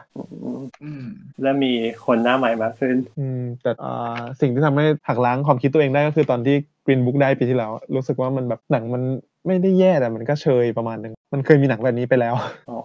ถ้าถ้าจำได้ออสการ์เคยให้หนังที่เป็นแบบอ่าคนขับรถผิวดำกับคุณนายยิวไปละเรื่องอ่า driving miss daisy ซึ่งมีฉายที่เฮาอยู่ตอนนี้ กำลังจะฉายวันเสาร์นี้ มันเป็นโป วั ร น แกร ที่ ม ห ออนึ่ง ส กุม การ์ ภา ใช่ไหม ใช่ใช่ครับออสการ์พาเลตวันเสาร์นี้ไปไปดูกันได้นะครับ เปิดให้จองแล้ว เอ่อมันคาแรคเตอร์มันก็จะคล้ายๆกรีนบุ๊กเลย เปลี่ยนกันแค่คนขับเป็นเต๋อคนขาวแล้วก็คนหน้าเป็นคนด แล้วจะบอกว่าวันเนี้ออสการ์พาเลตอะวันที่เราอัดอะฉายกินบุ๊กอยู่ ำ โอ้โห ส่วนตัวเราก็ไม่ค่อยชอบกรีนบุ๊กเท่าไหร่ มันแบบมัน diversity ไม่จริงอ่ะ อ่ะ มันมีความแบบเอ่อ white savior คนขาวเข้ามาช่วยให้รอดอยู่ อ๋อเป็นมันเป็นลักษณะนี้ค่อนข้างเยอะนะกับหนังฮอลลีวูดที่เป็นแบบคนขาวมาคอยช่วยเหลือ อืม ซึ่งนั่นทำให้เราชื่นชมออสการ์ปีที่มันให้มูลไลท์มากเลยนะ มันแบบเป็นหนังที่แบบแคสคนผิวดำล้วน อ่า แล้วประเด็นมันก็ดี ตัวหนังมันก็ดี เราชื่นชมมันมากเลยที่แบบกล้าให้มูลไลท์ อยากดูอีกรอบนึง นี่ไง ก็อยากให้ เดี๋ยวจะเอามาฉาย มูลไลท์ เห เหร มื อ อนใช่ใช่เหมือนเฮามั้งจะเอามาฉาย อย่าง 1917 มันก็เป็นหนังที่แบบหนังสงครามมันได้ออสการ์บ่อยเหมือนกันนะ อืม คือในยุคประมาณ 70 ก็มีเรื่องแพตตันได้ มียุคแรกๆเลยอะหนังสงครามหมดเลยเรื่องยุคแบบ 90 ปีที่แล้ว มันเหมือนเป็นเล่นใหญ่ใช่ไหมฮะ ใช่ใช่เรื่องเล่นใหญ่ออสการ์จะชอบโปรดักชันนี่ใหญ่ ถ้าไม่เล่นใหญ่ก็ต้องประเด็นยิ่งใหญ่ ก็เชียร์ปราไซครับ เพราะว่าเป็นคนเอเชีย เอาจริงๆเชียร์เดอะริชแมนครับ แต่แบบถ้าจะเชียร์ให้ชนะก็คงเป็นพาราไซด์ด้วยแหละ ดูมีแววที่สุด อืม การเป็นหนังเอเชียที่เข้ามาได้นี่มีมีถือว่าเป็นการขับเคลื่อนสังคมอย่างหนึ่งของออสการ์ด้วยหรือเปล่า ก็ ก่อนอื่นอยากรู้ว่าก่อนหน้านี้เคยมีอย่างนี้เข้ามาไหม หนังเอเชียเลยใช่ไหม ใช่ ใช่ครับ ครับ ก็มีเรื่องเดียวที่เข้าได้คือหนังไต้หวันของอังลี่หนังกำลังภายใน Crouching Tiger Hidden Dragon อ๋อ 20 ปีที่แล้ว อืมอืม แต่ก็ได้แค่แบบหนังต่างประเทศเนี่ย ดูสิปีนี้จะล้มล้าง ได้ไหม ใช่ ถ้าปีนี้ล้มล้างอาถรรพ์ได้นี่คือแบบยิ่งใหญ่มากเลยนะ แบบเป็นหนังเอเชียเรื่องแรกที่ได้ แล้วเป็นแบบหนังเอเชียที่ไม่ได้ใช้โปรดักชันฝรั่งด้วย โอ้โห แล้วคือพาราไซมันชนะภาพยนตร์ยอดเยี่ยมจากคานส์มาใช่ไหม ครับ แล้วเอ่อปีนี้คนชอบกันมากเพราะมันแบบไม่ได้แบบไม่ได้มีท่าทีแบบหนังปีนบันไดดูอะไรอย่างงี้ใช่ไหม อืม มันสนุกอะสนุกและประเด็นครบ แล้วถ้าพาราไซได้ปีนี้จะถือว่าเป็นการยอมรับความหลากหลายจริง ๆ ที่แบบออสการ์ปีที่แล้วให้กรีนบุ๊กไปแต่มันไม่ได้หลากหลายอะ อืม เราก็เชียร์พาราไซอยู่ ด้วยความ เชียร์ เอเชียน เรามาดูกันนะฮะ คิดว่าไม่ได้อะ เอา มันมีแววอยู่ไง มันก็จะให้นายทีนเซเวนทีนนั่นแหละ มีใครเขาเล่นแบบหวยออสการ์กันไหม มีฝรั่งมาเล่นกันอยู่ แพง แทงกันเต็มที่เลยแทงนู่นนี่นี่ปรากฏไอ้ฟอร์ดวีเฟอร์รี่มันเอาไปกินแย่เลย ถ้างั้นเงือบมาทั้งงานเลยแล้วแหละ เงิบ คือถ้าเกิดหนังได้เนี่ย คนดูไม่เงือบเท่าไหร่ไอคิสเตนเบลเงือบกว่าว่าแบบอ้าวหนังได้แล้วกูล่ะ คิดว่าเป็นไม่ต้องชิงหรอก ปีนี้นำชายชื่อดีครับ เออเออโอเค อันนี้ก็คือนอมินีของออสการ์ปี 2020 นี้นะครับ ย้ำอีกทีจะได้ชมถ่ายทอดสดการวันที่ 9 กุมภาเนาะแต่สำหรับประเทศไทยเราก็เป็นวันที่ 10 ตอนเช้า เช้าวันที่สิบ ซึ่งเป็นวันหยุด ใช่ ก็ไปดูที่พารากอนกันได้นะ พี่เอนพี่เคนไปไหมปีนี้ ไปครับไป ไปหรอ ไม่รู้ ปอน ไม่รู้ ก็อาจจะไป อาจจะไปด้วย แบบปีที่แล้วไปมาแล้วแบบมันสนุกดีมีแบบเสียงเชียร์เสียงโห่ ปียังไม่ได้ไปเสียดายปีน่าจะไปปีก่อนนู้นมั้งปีที่แล้วก็ไม่ได้ไปแต่ว่าปีนี้เห็นว่าเป็นเป็นวันหยุดด้วยก็มีแววว่าจะไปสูง โอเค โอเคครับโหนี่เราอัดกันมากี่ชั่วโมงแล้วเนี่ย สวยงามมาก ตั้งแต่ทุ่มครึ่งนะ เวลาเวลาโลกจริงตอนนี้คือห้าทุ่ม ห้าทุ่ม หนึ่งนาที โอ้ my god ครับ แต่ตอนแรกบอกจะกระชับกระชับ ใช่ไหม ที่ที่เหลือเขาต้องเป็นการตัดต่อครับ แต่ก็วันนี้ทั้งหมดถือว่าครบถ้วนในทุกประเด็น แล้วก็ทุกรางวัลทุกสาขามาก ๆ เลย ก็ยังไงวันนี้ขอบคุณพี่เคนด้วยนะครับ ที่จะ ครับ ที่มาร่วมพูดคุยกับเรานะครับ ในเรื่องออสการ์ครับ ขอบคุณมากมากๆครับ ขอบ โอ คุณ เค มาก ยังไงให้พี่เคนฝากฝากในเรื่องของ Twitter แล้วก็เพจของพี่เคนอีกทีหนึ่งแล้วกันนะครับ ครับฝากเพจและทวิตเตอร์เชื่อกูไปดูเลยครับ กูก็สะกด ครับ ด้วย GU นะครับ แล้วก็ฝากติดตามงานเขียนใน Art4D ด้วยนะครับ โอเคงั้นก็ เอ้ยเอ้ยเดี๋ยวเดี๋ยวเดี๋ยวแป๊บนึงแป๊บนึงขอฝากอีกนิดนึง อ่า อ่ะ ได้ครับ เดี๋ยวอาจจะมีพอดแคสต์ของของทางเพจตัวเองด้วยครับ อ่า ดี ตาม จั ฟั ง งกันได้นะ อ่าได้ครับมาเป็นเพื่อนบ้านกัน อ่าก็ โอเค ขอบคุณมากครับ ครับขอบคุณ ยินดี พี่เคน มากมากๆ ด้วยครับ นั่นคือออสการ์ปีนี้แล้วก็ฝากรายการเราไว้ด้วยนะครับ The Opening Credit รายการหนังเนาะคุยกันแบบกันเอง ถึงเรื่องประเด็นต่างๆ ที่น่าสนใจเกี่ยวกับหนัง ก็สามารถรับฟังได้นะครับที่ Spotify Google Podcast นะครับ แล้วก็ Castbox Podbean Anchor รวมถึง App Podcast ก็ที่ท่านเข้าถึงได้ตามสะดวกเลยนะครับ ใช่ครับ แล้วก็นอกจากนั้นเราฝาก Twitter ไว้ด้วยนะครับ เรามี Account Twitter ที่ @theopeningcast ครับร่วมพูดคุยกับเราได้ แล้วก็มีแฮชแท็กเครดิตเปิด ภาษาไทย ครับ โอเค EP หน้าจะเป็นเรื่องอะไรยังไงรอติดตามกันนะครับสำหรับ EP นี้ขอลาไปก่อนแล้วพบกันใหม่ EP หน้า สวัสดีครับ สวัสดีครับ สวัสดีครับ ครับ